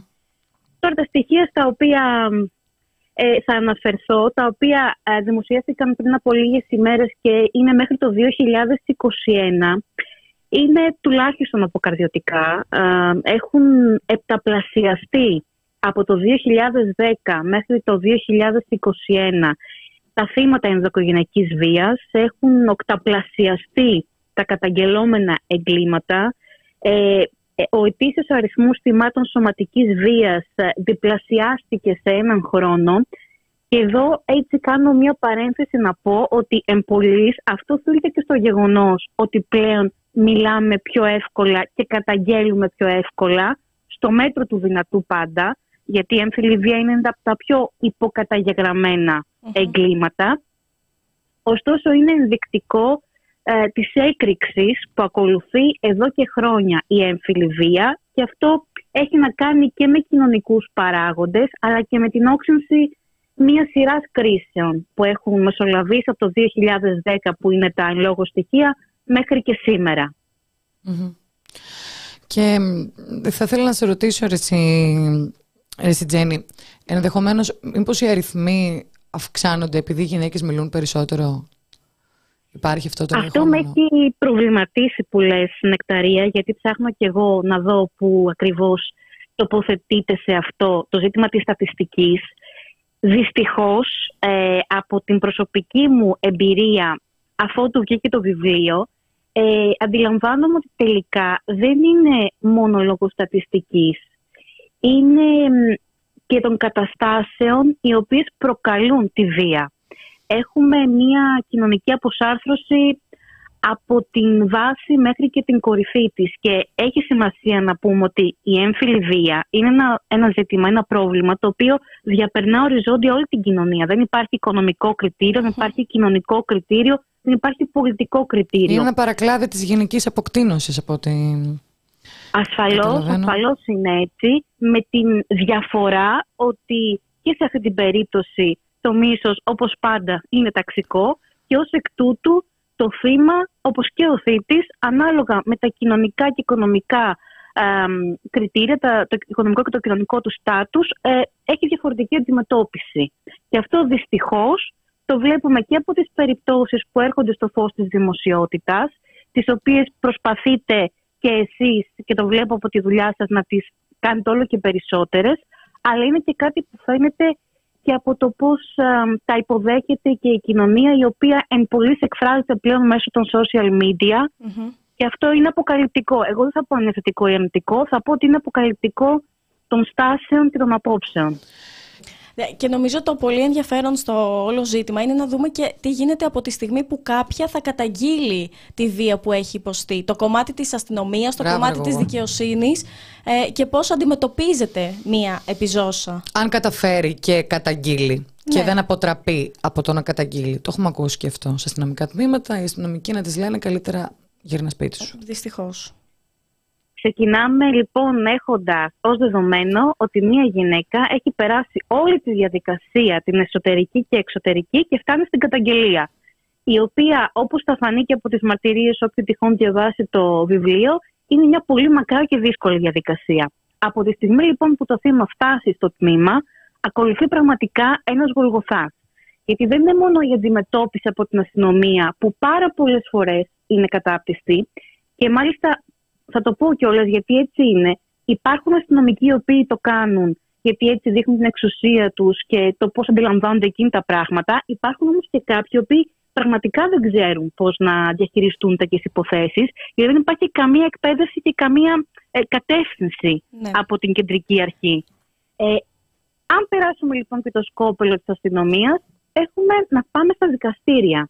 Εκεί είναι ένα άλλο μαρτύριο. Και γιατί χρονίζουν οι υποθέσεις; Και γιατί βλέπουμε, και εδώ παρεμβαίνει πάρα πολύ η πολιτεία, μία σειρά νομοθεσιών, μία σειρά αποφάσεων, οι οποίες υποσκάπτουν την ε, προσπάθεια του γυναικείου κινήματος ε, να, να αντιμετωπίσει αυτή την ανισότητα. Όταν έχουμε την υποχρεωτική συνεπιμέλεια, όταν έχουμε την κατάργηση της Γενικής Γραμματείας Ισότητας και έχουμε Υπουργείο Οικογένειας, όταν θύματα με στοιχεία μέσα στα μούτρα τους, δηλαδή πάνε στα δικαστήρια και δεν βρίσκουν το δίκιο τους, καταλαβαίνουμε πως μια γυναίκα η οποία τα παρακολουθεί αυτά από το σπίτι της και φοβάται να μιλήσει, ε, δεν πρόκειται να μιλήσει. Επίσης, να, πω, να, να γυρίσω λίγο πίσω πριν τη δικαιοσύνη στο κομμάτι της αστυνομίας. Η κυβέρνηση πανηγυρίζει πάρα πολύ, ειδικά αυτή η κυβέρνηση, για το πόσο έχει πετύχει στο κομμάτι της ενδοοικογενειακής βίας. Με ε, καινούριε γραμμές. Με καινούριε γραμμές, τα γραφεία ενδοοικογενειακής βίας μέσα στα τμήματα. Να πούμε ότι για να συμβεί αυτό χρειάζεται μια κατάρτιση, χρειάζεται μια γνώση και χρειάζεται σε αυτά τα γραφεία να είναι άνθρωποι που ξέρουν πολύ καλά αυτή τη δουλειά. Αυτό νομίζω ότι αρκεί να συνδεθούμε με τον ΟΤΕ μόνο. Και όχι μόνο σε αυτά τα γραφεία και έξω από αυτά τα γραφεία. Είχαμε χειριστεί, είχαμε γράψει με τον ε, Κωνσταντίνο Πουλή για μία υπόθεση επιζώσα έμφυλης βίας, η οποία είχε πάει σε ένα τέτοιο γραφείο και τη στιγμή που μέσα στο γραφείο υπήρχε γυναίκα αστυνομικός και κατήγγειλε η κοπέλα όσα της είχαν συμβεί, ο δράστης, ο κακοποιητής της, ήταν ακριβώς έξω από το γραφείο και ούρλιαζε και την απειλούσε. Mm-hmm. Για ποια ακριβώς προστασία μιλάμε τη στιγμή που η κοπέλα καταγγέλει το ίδιο ακριβώς συμβαίνει και στα δικαστήρια. Ναι. Αναγκάζουν θύματα να ουσιαστικά να αναπαριστούν το πώς βιάστηκαν. Και ε, με αποτέλεσμα να βιάζονται για δεύτερη φορά μες στις δικαστικές αίθουσες. Δηλαδή, υπάρχουν ε, οι νόμοι δεν προστατεύουν ούτε σε επίπεδο της σωματικής κακοποίησης, γιατί όταν το θύμα καταγγέλει τον κακοποιητή της, ο οποίος βρίσκεται έξω από την πόρτα, ή όταν επαναλαμβάνει την, ε, αυτή την ανέσχυτη πράξη, ουσιαστικά βιάζεται δεύτερη φορά, κακοποιείται σωματικά και ψυχολογικά. Και δεν θα κουραστούμε ποτέ, δεν θα βαρεθούμε ποτέ, δεν θα σταματήσουμε ποτέ να μιλάμε για όλα αυτά. Είτε είναι η μέρα κατά της έμφυλης βίας, είτε είναι μια άλλη οποιαδήποτε μέρα.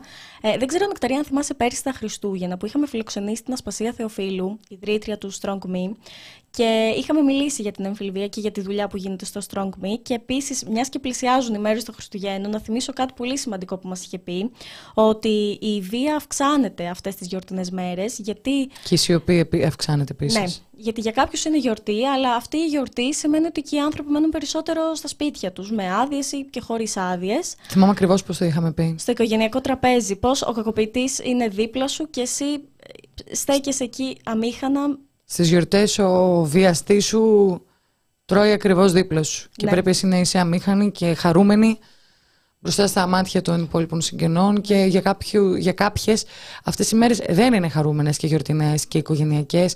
Οικογενειακές είναι, ωστόσο η οικογένεια δεν έχει πάντα θετικό πρόσημο. Και μπορείτε να βρείτε την εκπομπή αυτή, να την αναζητήσετε και να πω με την ευκαιρία αυτή ότι την Παρασκευή ε, το Strong Me διοργανώνει ακόμα μία εκδήλωση. Δεν θέλεις να μας πεις γι' αυτό; Θα είσαι εκεί; Βεβαίως, το 2 Αθηνών, ναι. την Παρασκευή, στις 6.30 αυστηρά. Είναι μια εκδήλωση όπου άνθρωποι από το χώρο του ακτιβισμού, της μουσικής, του αθλητισμού θα παρευρεθούν με επιζώσεις έμφυλης βίας και θα αναδείξουν όλα τα ζητήματα που άπτονται της έμφυλης αμισότητας. Θα υπάρξει μια συναυλία με την ορχήστρα σύγχρονης μουσικής της ΣΕΤ ενώ θα προβληθεί και το ντοκιμαντέρ Κόρε, το οποίο νομίζω έχει λάβει θηραμβικέ κριτικές και αξίζει πάρα πολύ και να έρθετε να δείτε και να ακούσετε τα πάντα. Τέλεια, και επίσης να πω να παρακολουθείτε το Strong Me. Η αλήθεια είναι ότι λίγα πράγματα σας λέμε ή να διαβάσετε ή να παρακολουθείτε, αλλά πραγματικά ό,τι σας λέμε το έχουμε ψάξει, το παρακολουθούμε ε, μέσα στο, στην πάροδο τέλος πάντων των μηνών και του χρόνου. Να παρακολουθείτε και να διαβάζετε και την Τζέννη. Συνάδελφος είναι, συγγραφέας είναι. Συναδέλφισσα, πολύ καλή. Πολλά έχουμε να μάθουμε. Τζέννη, σε ευχαριστούμε πάρα πολύ. Εγώ ευχαριστώ. Καλό απόγευμα σε όλους. Γεια σου. Είχαμε, δεν είχαμε, την κάναμε δύο ώρες την εκπομπή. Είχαμε, δεν Επιτέλους, έγινε πράξη. Το αίτημά σας ικανοποιήθηκε. Και διαβάζω ένα σχόλιο το οποίο μου άρεσε πάρα πολύ. Αμέ. Για παράδειγμα, η χώρα μας ήταν η μόνη στην οποία έγινε πορεία για την απελευθέρωση μαστροπού Αμερικανού influencer Tate που φυλακίστηκε στη Ρουμανία. Έγινε πορεία. Ναι, καλέ, δεν θυμάσαι. Για τον Άντρου. Στη αυτή η προφορά σου. Δεν θυμάσαι που είχαν βγει κάτι 17χρονο στο μοναστηράκι. Και, και βγήκαν τα αλφα mails. Και, ναι, ναι. Να, Γέμισε τεστοστερόνι ερμού, παιδί μου. Mm. Αχ, λοιπόν, ε, να το λήξουμε νεκταρία μου, να πάμε να κάνουμε καμιά δουλειά, να πιούμε μια γουλιά καφέ. Στέχνωσε το στοματάκι μου. Ξέρεις τι έχω πάθει τώρα εγώ. Έχει, να σας πω και τι τραβάω έχει κολλήσει το, αυτό το ακουστικό πάνω στο, στον κρίκο. Νεκταρία, να πούμε και ότι. Ο οποίος είναι διαμέτρου Βλέπετε τώρα η αεροδρομίου. Γύρισε σε πολύ σημαντική. Να πω και. Ε, ισχύει. Περνάει και κάτι ενδιάμεσα. Και πονάει, δεν είναι ότι. Ναι. ναι. Νεκταρία, την άλλη Τετάρτη δεν θα κάνουμε μαζί εκπομπή. Δεν θα είσαι σε εκείνη τη θέση. Ξελεργιάζομαι. Η Νεκταρία εννοεί ότι θα κάνει εγχειρήσεις για τις αμυγδαλές της. Ε, δεν σας κρύβω ότι φοβάμαι πάρα πολύ μη δεν ξυπνήσω, μην ξυπνήσω πάρα πολύ νωρίς και εδώ το γιατρό από το κεφάλι μου. Με σπλατεριά, έχω δει. Το φόβο έχω. Έχει διάφορες φοβίες. Ναι. Ναι, μην πάθω μόλυνση. Τι άλλο; Μη- Α, Η φωνή σου πώς θα είναι μετά; αυτό φοβάμαι πάρα πολύ. Λες να είσαι σαν τον Tweety. Και μιλάω κάπως έτσι, ξενικά. Νεκταρία. Θα με αγαπάτε, πείτε μου. θα σε αγαπάω όπως και αν μιλάς. Αν και είναι ελαφρύ, είναι λιγάκι η φωνή μου, δεν έχω πρόβλημα. Διότι εγώ αυτή τη στιγμή με ακούω πώς θα μιλάω στα 50 μου. Το ακούω αυτό το πράγμα. Λιάνα Κανέλη. Ναι, θα μπορούσα. Είσαι η Λιάνα. Ναι, ναι. Ε, αλλά εντάξει, έχω αλήθεια φοβάμαι. Αν, Έλα γενικά- βρε, όλα καλά θα πάνε. αν έχετε βγάλει αμυγδαλές, πείτε μου. Να Πώς μου- μιλάτε τώρα; Πρώτον, αν άλλαξε φωνή σας. Δεύτερον, αν. Ε, θα έχετε ξυπνήσει σίγουρα. Αν ξυπνήσατε νωρίτερα, αν σας έχει συμβεί αυτό το πράγμα. Ναι, όλα αυτά τα πολύ λογικά. αν πάθατε που καμιά αναρωτιέται. μόλυνση, μου πει ότι ο πόνος θα αυξάνεται. Δηλαδή την πρώτη μέρα θα πονάω πολύ λιγότερο από την έκτη μέρα. Πότε θα σταματήσει να πονάς, γιατί έχουμε και εκπομπή, πες του. Εύχομαι την. Ε, ναι, αυτό το θέμα. εύχομαι, εύχομαι την 7η, 8η μέρα να σταματήσω να. Και γένε το φως. Όλα θα πάνε καλά, βρε. Λοιπόν, ε, τώρα με ποιο αγόρι θα είμαι την άλλη Τετάρτη, ποιος ξέρει; Ποιος θα με συνοδεύσει; Όποιον θες, πάρε. Να με σκέφτεστε Ναι, νεκταρία μου. και Σαν να να, με είσαι... θυμάστε. σαν να είσαι εδώ, σαν να είσαι εδώ. Και διώχνω λέει την καρέκλα, την κάμερα, κάνω μόνη μου εκπομπή. Επιτέλους. Κάτι και είναι κεντρικιά. It's me. Me, myself and Fag Nine. λοιπόν, ε, με το ψαράκι μου το καλό θα είμαστε μαζί την παραεπόμενη Τετάρτη. Μμ. Να μας διαβάζετε, να μας παρακολουθείτε. Θυμάστε. Δώσε ένα χαμόγελο στο κοινό.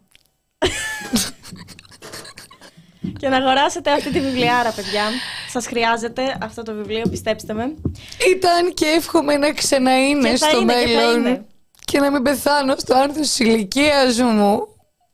Να συνεχίσετε να γέρεστε την ομορφιά μου και τα νιάθα μου. Νεκταρία, έλα, κλείστο. Μεθρινό, Κλείστο, εμένα. κλείστο, Ναι. κλείστο. Ήταν η εκπομπή Κοινωνία Ώρα Πρέσ με τη Γεωργία Κρεμπάρδη. και την Νεκταρία Ψαράκη. Σας φιλούμε πολύ πολύ γλυκά. Από όλες εμάς, φιλάκια πολλά να προσέχετε να στηρίζετε την εξάρτητη δημοσιογραφία έμπρακτα με τα χρήματά σας. Κάντε τη συνδρομή σας με λίγα ευρώ μόνο το μήνα. Συνεχίζουμε να υπάρχουμε. Δημοσιογραφούμε ανεξάρτητες. Φιλάκια! Γεια σας.